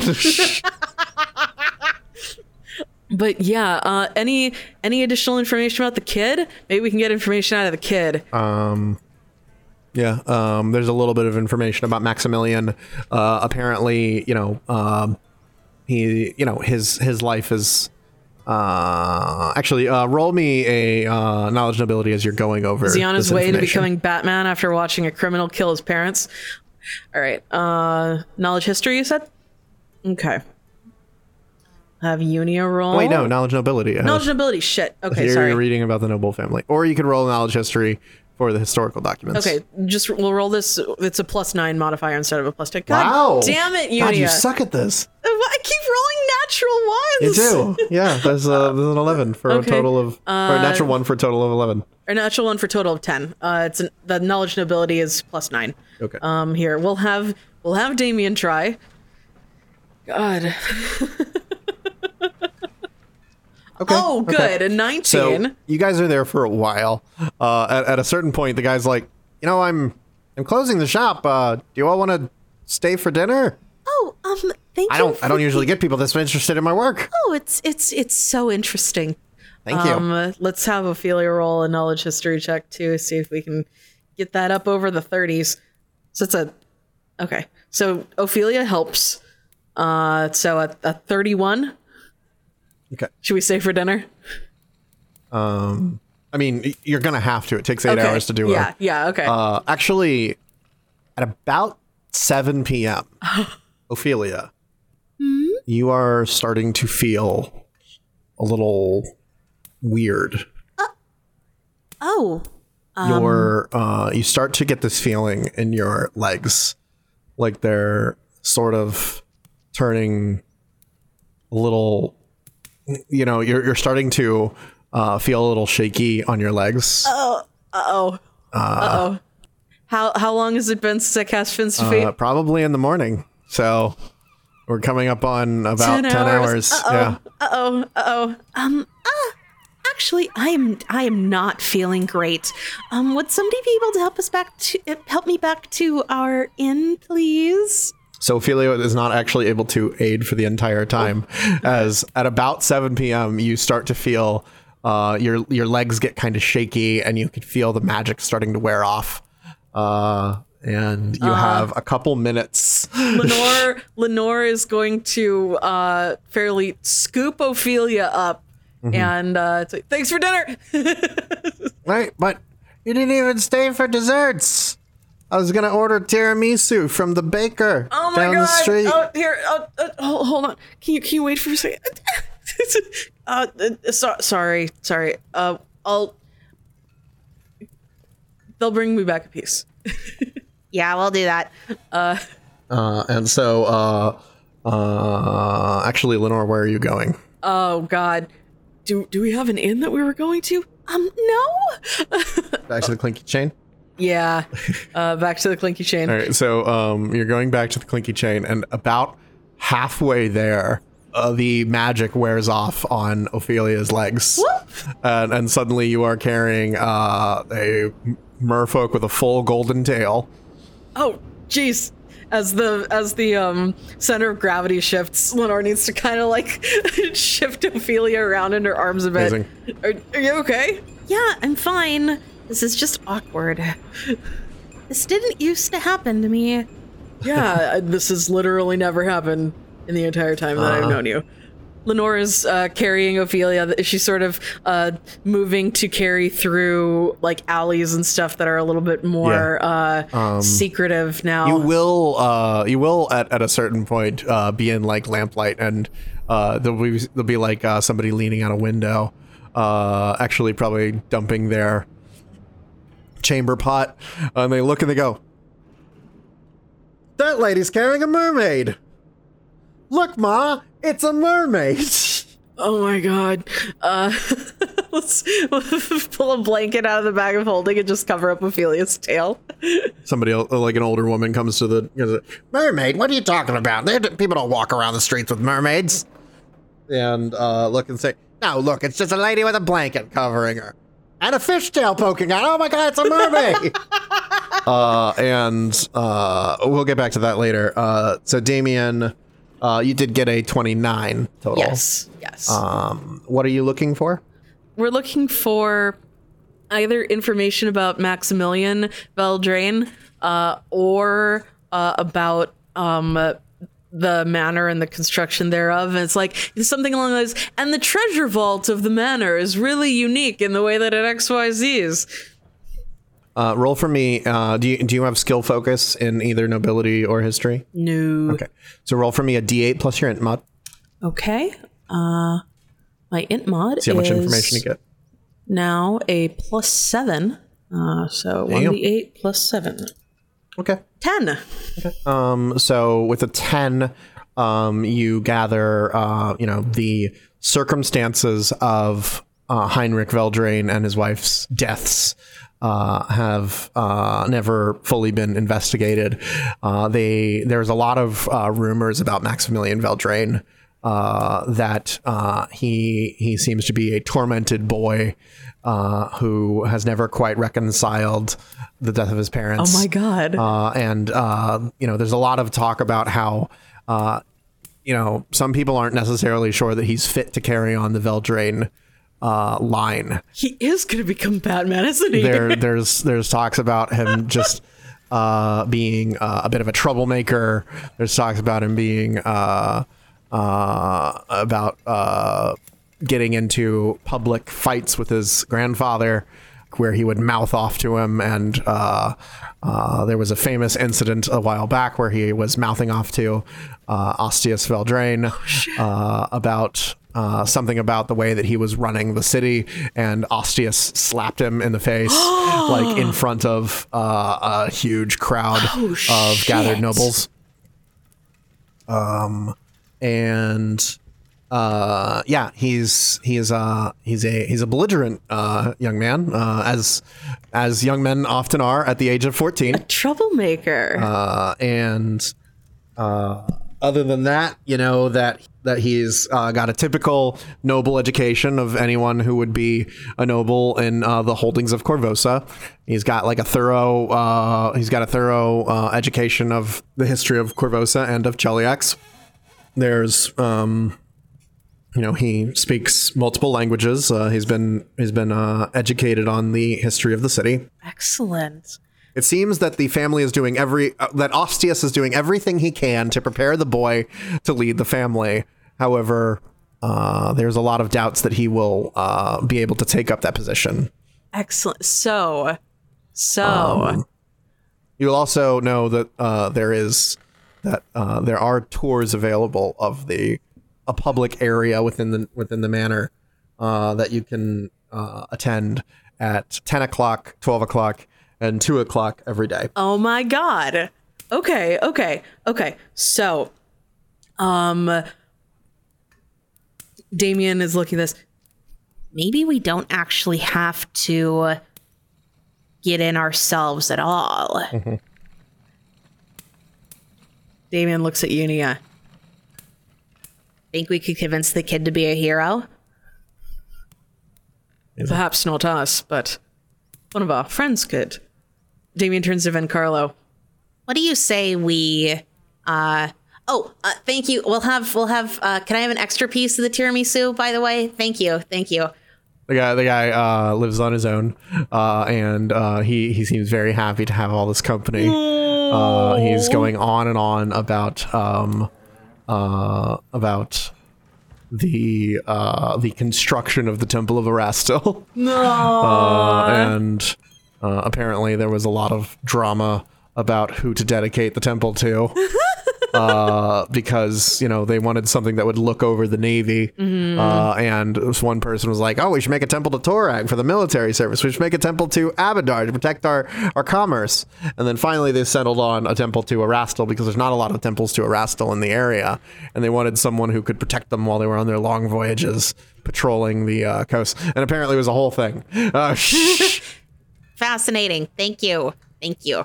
Um So we'll we'll uh as we'll we'll put all of our stuff back um and uh say our goodbyes to this fellow, give him a couple of gold for his trouble.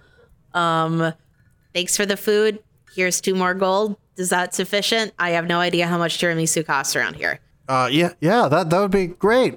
It was it was just wonderful to meet all of you. Yeah, Uh, yeah, it was great. yes, it's, great it's- talking it's great, to you. great talking to you. Uh, well, let me know. Let me know when uh, when Charlie can come back. yeah, yeah. She wasn't feeling good, but yeah, that's a shame. all right, come on, Baker. uh and yeah, they'll they'll make their way we'll make our way back to the Clinky chain to meet up with uh Squelch and Uh, Portobello. Clinky Chain, Rare Sailboat, and the Loud Frog. rare sailboat. um so yeah, we'll head we'll head back there. Um uh, Squelch and Portobello started hanging out uh, in the back with uh, an empty bucket of barnacles. Lenore and Ophelia making their way there as Lenore is sort of carrying Ophelia bridal style through uh, various alleyways and etc. And uh, do we all get back there all right? Yeah. Okay. Okay. get back there already. Um, does anybody else uh, yell at o- Ophelia's unusual a few fishtail? people, a few other people notice that you are a, mer- a mermaid. So embarrassing. Put me in the bag of holding and let me die. if I put you in the bag of holding, I have to take Neolandis out. There's not room for both of you. I'm not taking the Atlantis out. right. Um, actually, uh, Neil Landis will come out uh, while you guys are having dinner, and he'll be like, "Okay, yeah, way I figure it. There's a few times during the day that would be totally safe." Uh, he goes, uh, "So at dawn, I probably need to be in the bag because that's when the queen will be waking up. From about eight to eleven, she's busy with matters of state." And so I should probably, I can probably be out of the bag in that time. Unless she's delegated the job of having somebody scry on me to someone else who tries it during that time. Uh, and then uh, she would have uh, a brief moment to take care of personal affairs before her lunch, which would be at noon.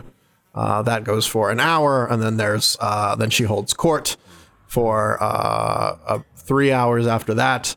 And then from four to five, she has her private tea. And then there's a chance that she might scry on me during that time. And then from five to seven, uh, there's more meetings uh, with the council. Uh, and uh, then, of course, her dinner at six. And uh, I can probably be out of the bag during that time. Okay. Because So, I think everybody in the ho- in the castle will be busy with dinner. okay. So I'm working it out. Uh, I think there's some times that I can be Okay. out of the bag. Okay. Uh, what if she messes with her schedule to make it harder to predict her movements? Uh, well then, uh, then I'm fucked. Hopefully she doesn't do that. Probably piss a lot of people off.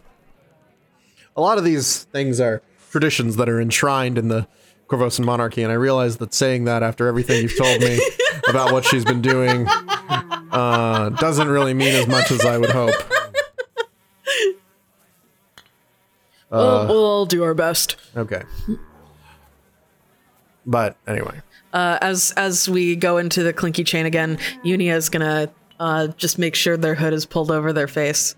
Uh, and um, hey, do y'all have rooms available? Mm, I don't know. Rooms are usually for people that paid the cover charge.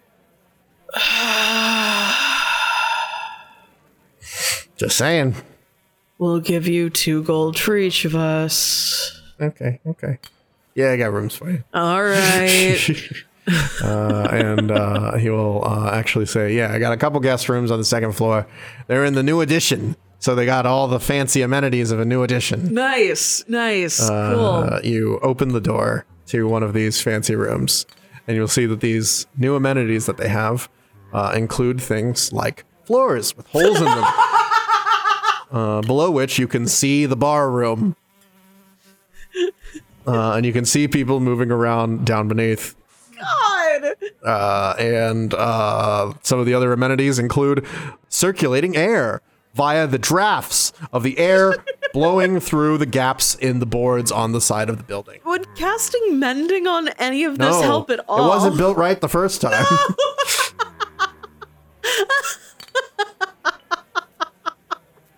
Oh God! All right, so we're holed up here for twelve gold. Yep. Yay! Yep, good job. This fucker.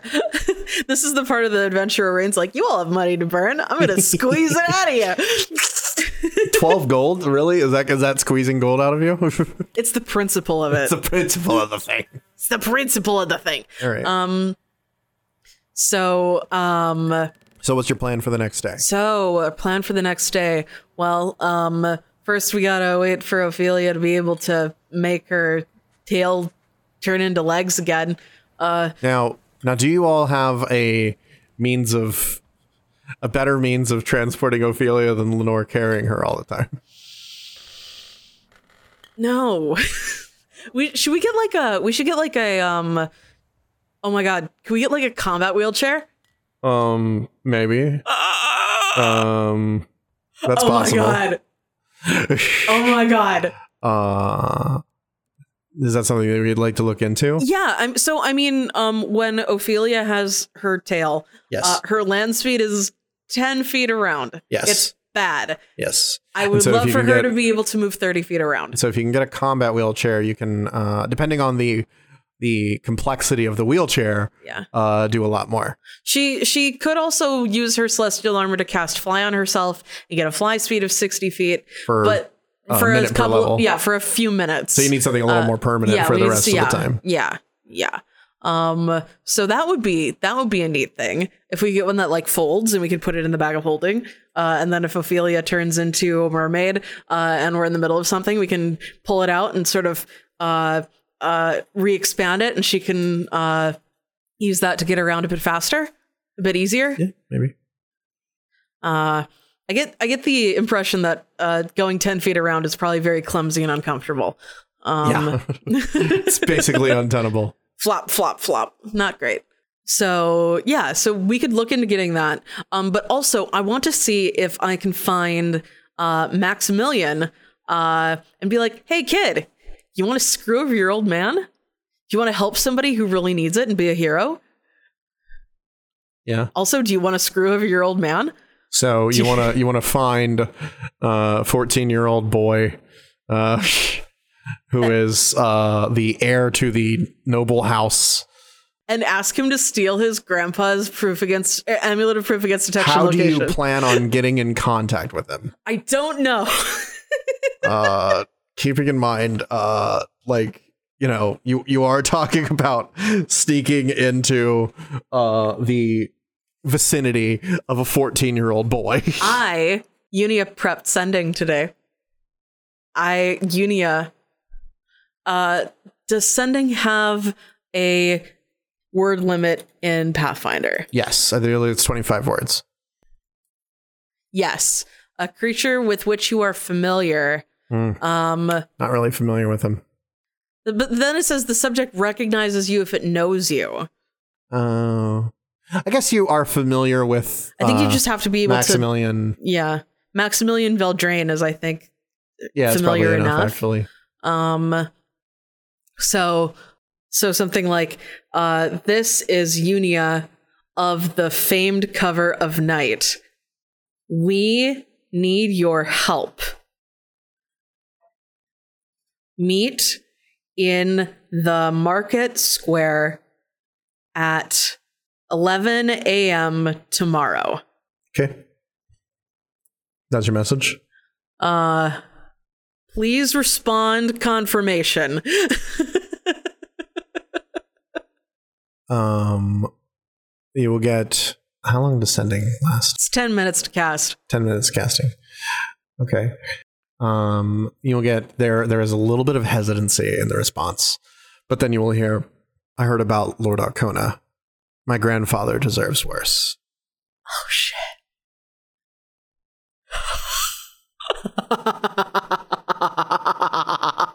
That's it. oh my god. Oh my god. Okay. Okay, this might this might be going forward. This might be happening. This might be happening. oh, I wish I would have prepped more than one sending today, unfortunately. Lenore goes, "Do you have another sending?" "N- No. Why? I I wanted to see if I could talk to Edgar. Oh, It's it's been a little while, um, and I'm sure things are really scary. I miss him. I only prepared one sending today. Unia says, looking a little bit embarrassed and sheepish at Eleanor's earnestness. if you want, I can prepare it again tomorrow, and you could talk. I could talk to him on your behalf then. Uh, yeah, yeah, that would be nice. Um, I understand though if you need to prepare stuff for Veldraine stuff and not for me. Uh, you know, I've been waiting a while. I can wait another day. The way you say that is only making me feel worse. I'm I'm sorry. It's just a lot. So I guess we're gonna get a good night's sleep. Does uh does Ophelia need to stay moist? I feel like yes. okay. You do Um, need to stay moist. uh, Squelch is gonna cast uh, create water on some uh on like a bedroll to get it like nice and soaky. Uh, Amazing. um, and we'll get uh our snoozes in. I guess uh Portobello is probably not up here. Portobello is sleeping out back in the stables. Uh if there are stables. um yeah, I guess um, in the morning, should we should we leave it here uh, and move on to uh, shenanigans next time, or should we? Uh, let's let's go to let's go to the market. All right, all right, all right. Uh, so in the morning, uh, we will uh, Ophelia will cast uh, Fins to Feet on herself, uh, and we'll. Uh, What hour are you casting Fins to Feet on yourself? Huh? At oh, what, hour? hour? At what hour? Um, 10 a.m. 10 a.m. Okay. Cool. Yeah. Uh, so like right, right, right as we're leaving, um, Ophelia's sort of like awkwardly flopping around, uh, uh, and Lenore's decided to carry her again. Uh, We should probably get me a chair or something. yeah, we'll we'll see if they have one in the market.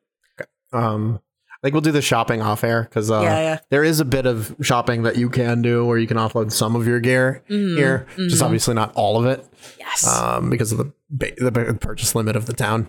yes. Uh, but uh, we'll do that and we can handle probably the the chair. I will tell you, uh, you will find uh, a shop somewhere in town that does have assistive devices uh, for helping people. Uh, it has things like um, clockwork, clockwork limbs, or uh, stuff like that, uh, as well as um, uh, it has like clockwork prosthetics for limb replacements, uh, as well as you know your more traditional stuff. You know they also have like hooks and peg legs and things like that. Uh, but they also have uh, wheelchairs. Uh, your more typical wheelchairs, uh, you know, just the big old Victorian wheelchairs with the huge wheels on the sides. Uh, those will run you about 20 gold. Uh, then they do have as well a magical wheelchair, which is basically uh, it is enchanted with floating disc uh, and allows you to move at a speed of, of about 30 feet. Uh, now you can't be more than five feet above the ground at any time. Uh-huh. but uh, it it allows you to uh, have a move speed of 30 feet uh, as long as you maintain five feet above the ground. Fuck yes. Uh, and it comes with pouches where you can store your gear along the armrests. Excellent. Uh, and um, it can float up and down stairs uh, as opposed to your more traditional wheelchair, which you know has to be like tipped back and pulled upstairs and stuff. Um, but yeah, this this uh, let me actually let me go to the actual magic item pricing so that I can. I, I don't Excellent. I don't have this as a magic item, yeah. Uh, but it's a ra- relatively simple enchantment. Yeah. You just put floating disc on a seat. Yeah. Uh, and now you can hover along. Yeah, there um there is uh, a series of assistive devices coming out for Pathfinder 2e. Yes. that will probably be out Yeah, by the time the this Bazaar. by the time this episode comes Uh, out. y- yes, but uh, doesn't uh, exist. They don't yet. exist right now. So yeah, it doesn't do exist yet. Okay, so so this is a constant magical effect, um, or really it can just be a high enough caster level uh, effect because uh, this lasts for an hour per level anyway. So, wait, continuous use activated or continuous is spell level times caster level times 2000 gold. Right.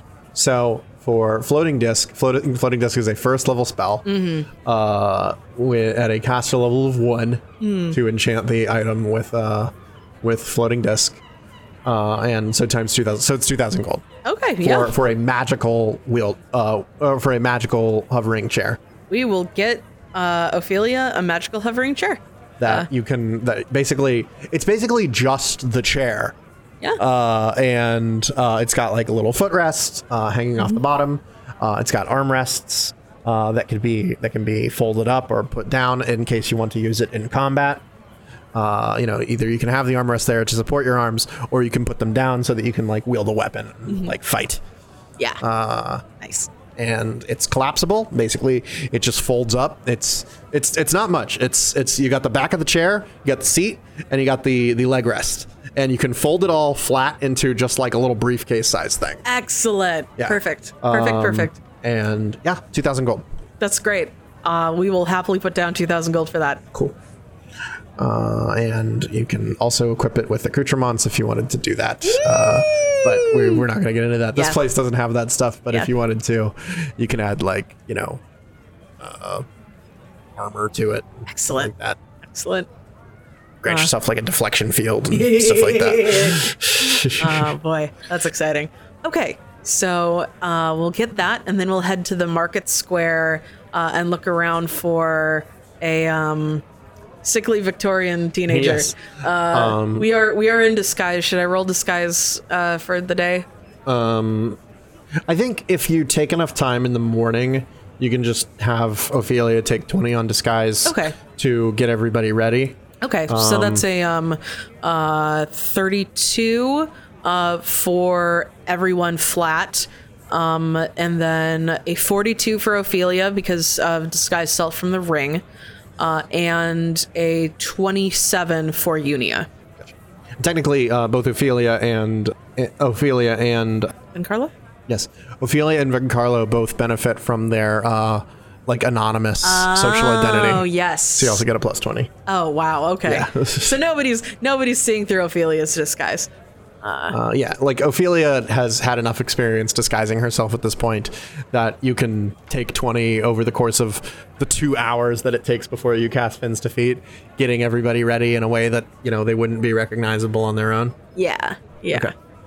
Uh, and uh, so you get out to the market, and the market in the morning is a flurry of activity. Um, and it seems like there there are you know there's hundreds of people in this area buying food and clothing, various luxury items that are on sale in the market. Uh, and did you say where in the market you were meeting him? Um, Or are you just looking I- for I didn't have the a words. 14 year old? I didn't have the words. Uh, So, um, give me a, I think a survival because you're trying to track him. all right, come on, Squelch. Come on, Squelch. You've God. got to be fucking kidding Yeah, me. Squelch. Uh, I got spends, a natural one. Squelch spends about an hour looking around and just there's so many people. It's kind of overwhelming. Lenore, Lenore. What is with my rolls tonight? Yeah. That's a three. Yeah, a a couple hours go by. You're not able to find any sign of the kid. This is so embarrassing. This is so embarrassing. Yes. it's getting to Um, about noon now. Unia Unia did prepare sending again today. Um and uh they will go over into a corner, uh spend 10 minutes casting it, uh say uh apologies for the delay. Please meet us next to the fake handbag stall. Right. okay. and we will go that way. You go to the fake handbag God stall. damn it. Wow. How many spell slots does it take to find a teenager? I'm sorry, just gonna give me a second. I'm rolling so bad tonight, and it's so funny. Um, Incredible. it's like sometimes it's really sad and unfortunate and frustrating, and sometimes it's funny. And thankfully tonight it's funny. But yeah, uh, so we'll go and wait by the fake handbag stall. Uh, uh, the lady that you talked to before will be there, and she'll be like, "Oh, oh, hey, hey, uh, uh, were you happy with your uh, back. oh, it's great. Everything's Thank you good? so much. Yeah, uh, yeah. I, am so sorry. Uh, by the way, about um yesterday. Uh, Oh no, it's fine. I'm it's fine. really, don't really don't- sorry. Um, It's okay. Don't worry about it. oh my god, this is embarrassing. Oh no, it's Um, okay. I just I brought my I brought my friend Abel over here. Um, she wants a bag too. Do you? Oh my gosh. Yeah, I um, do. Okay. Um, well, we have the only the finest in authentic Taldan handbags. um, you they're available for twenty gold. Oh, yeah. Uh, do you have? I like that one up there. Do you have it in red? and uh, and uh, and she's like reaching up uh, to get uh, going like oh in red um I don't know um she's reaching up to get it uh, and as her back is turned you see a flash of light uh, and one of the handbags on the counter turns red and uh, a hooded figure reaches out and goes I think you'll find that this one is red miss Oh, thanks. and the lady go- turns around and goes, "Oh my gosh, I guess it is. Um, wow, I didn't, uh, I didn't see that. Uh, that's really thank you. Wow. Do you have one in, um, Nicely spotted. do you have one in, uh, black?" And uh, she'll she'll go, Yes, I do. And uh, and uh, the hooded figure puts down a couple platinum pieces and goes, "I'll take one in black." And uh, and uh, the the figure uh, uh, bows and goes, "Thank you for your incredible service. Uh, this is really the finest in Taldan workmanship." Uh, and she goes, "Oh, look at you! Oh, thank you." Um, she's like sort of like looking to try and look in the hood, like, "Well, I hope you enjoy it." Of course. H- have a nice day. Um, Uh, and then the figure will uh, turn and start to walk west and we'll follow the figure. uh, down an alley. Uh, and tosses the handbag in a trash can. Lenore looks at hers and kind of tucks it away. And then, um, as he rounds a corner, you will see uh, the hood pull back, uh, and there, there is this pale-skinned, sunken-eyed fourteen-year-old who goes, "So, are you really?" And it looks at who's who's here. Ophelia, uh, Lenore, Unia, and Damien. I think about- Squelch, Squelch, and Portobello are probably a bit too noticeable. Uh, can can Squelch? Yeah, I don't know. Um, maybe. No, Squelch would be pretty noticeable. Yeah, Squelch and Porto- otyugh Yeah, Squelch and Portobello are are off. Um, eating barnacles. yeah, eating barnacles. uh, holding down the fort at the clinky chain. Actually, I think somebody would need to uh, stay back at the clinky chain and just keep an eye on if the bartender tells anybody that he thinks he saw a member of the cover of Yes. night. Um, Yes. Okay. So, uh, Squelch will hold down the fort. Uh, so uh, you all are talking to uh, the boy. Uh, yes, you see this this boy. He's dressed all in black. He's got a black cloak, uh, very pale skin, uh, and uh, kind of bruised-looking, sunken eyes.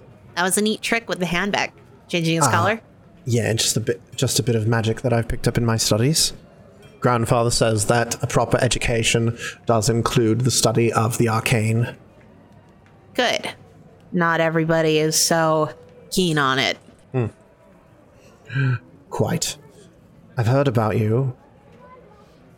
You're really them. And he's sort of like looking at you, sort of squinting at the disguises, just being like, Ophelia will. Um, can she just use the ring to briefly look like her regular self, uh, and then go back to being disguised? you can also costume change because you're a vigilante. Oh yeah, yeah.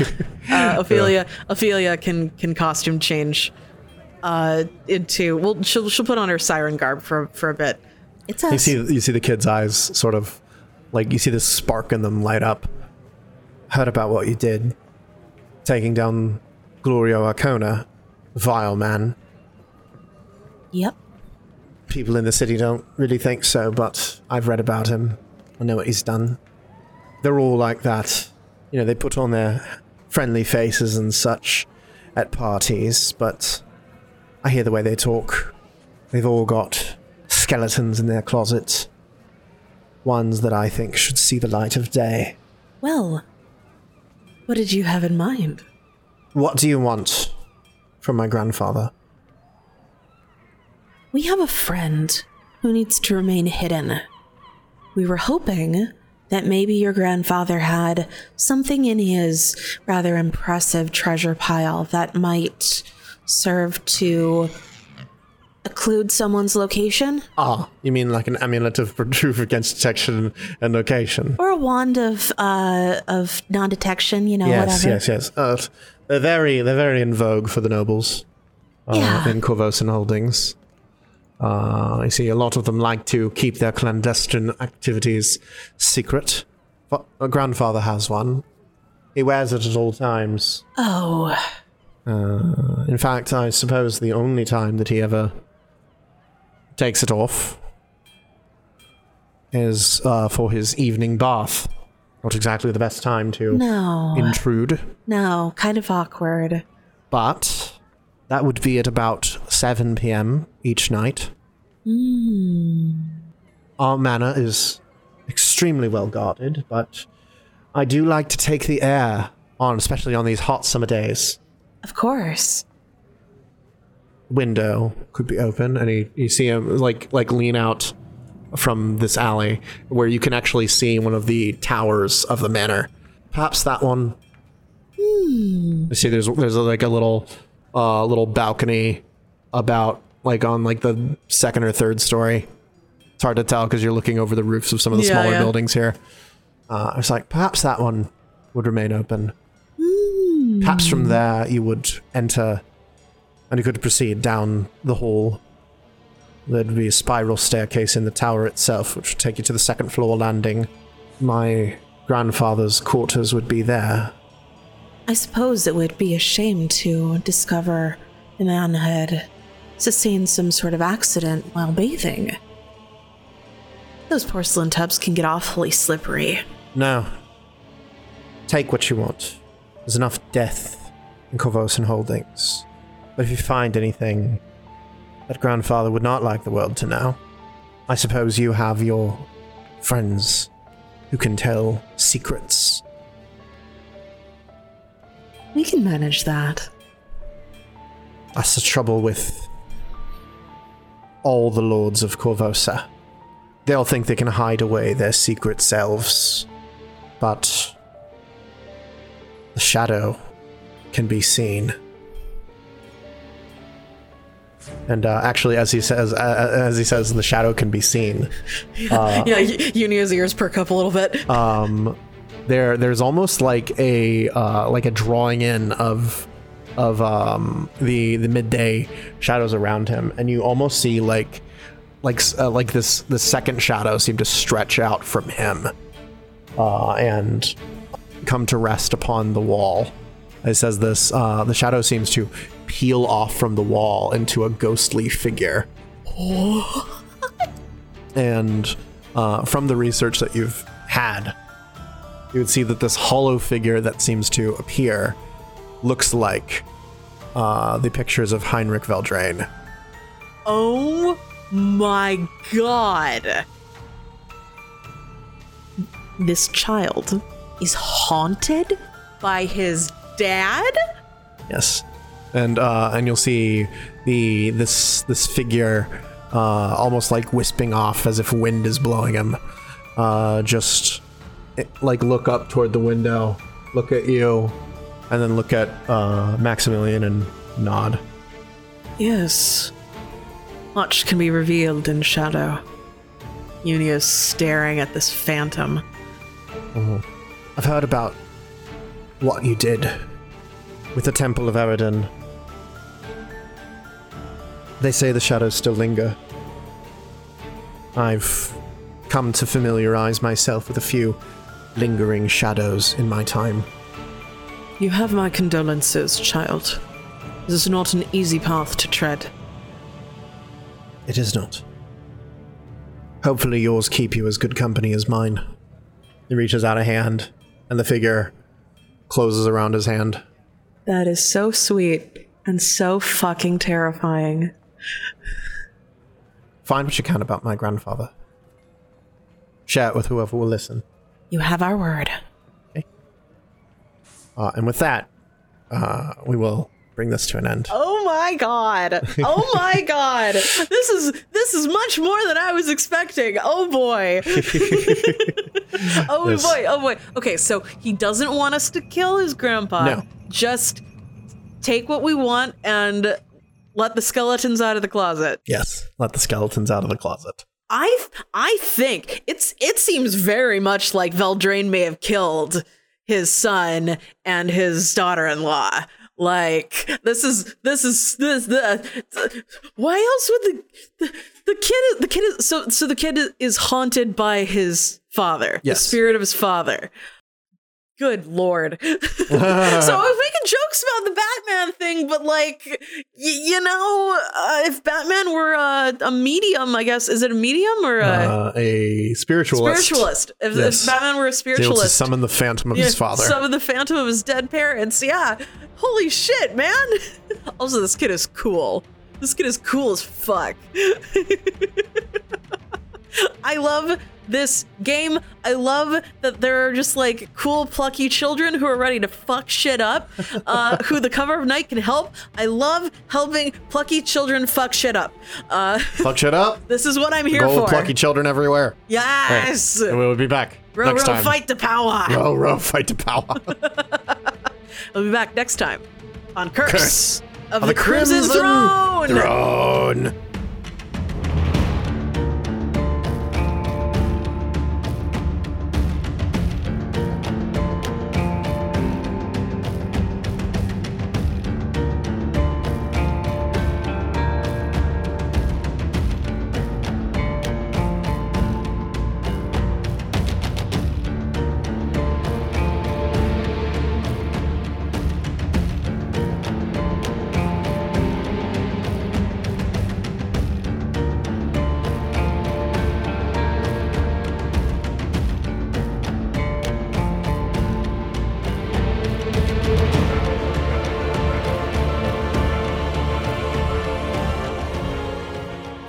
Shit up. Fuck shit up. Fuck shit up. oh. Sorry. To Have and To Roll is produced by David Clark and Katie Duckshire. The Curse of the Crimson Throne and the Pathfinder role playing game are property of Paizo and are used in accordance with their community use policy. This session featured sound effects from Syrinscape. To see how you can use Syrinscape to enhance your own games, check out syrinscape.com. This session also featured music from Michael Ghelfi Audio and Philip Melvin, including The Ascension of Arthur, Halls of Sandman, Walk the Path of Shadows, Dread the Circle, Dark Metropolis, and A Dreadful Reflection. We are on Twitter at To Have and To Roll. Rain is at Rain Zero. That's R A N E and the number zero. Daft is at Daft Prodigy. We are also on Tumblr, tohaven'toroll.tumblr.com. We will be back in two weeks as the cover of night dig into the secrets held by one Ostius Veldraine. Will they find a magical means to properly hide the seneschal? Will they find evidence of foul play against Maximilian's parents? Will Damien's experience with heists from the Jagari Museum help them at all here? I guess we'll find out next time. Bye.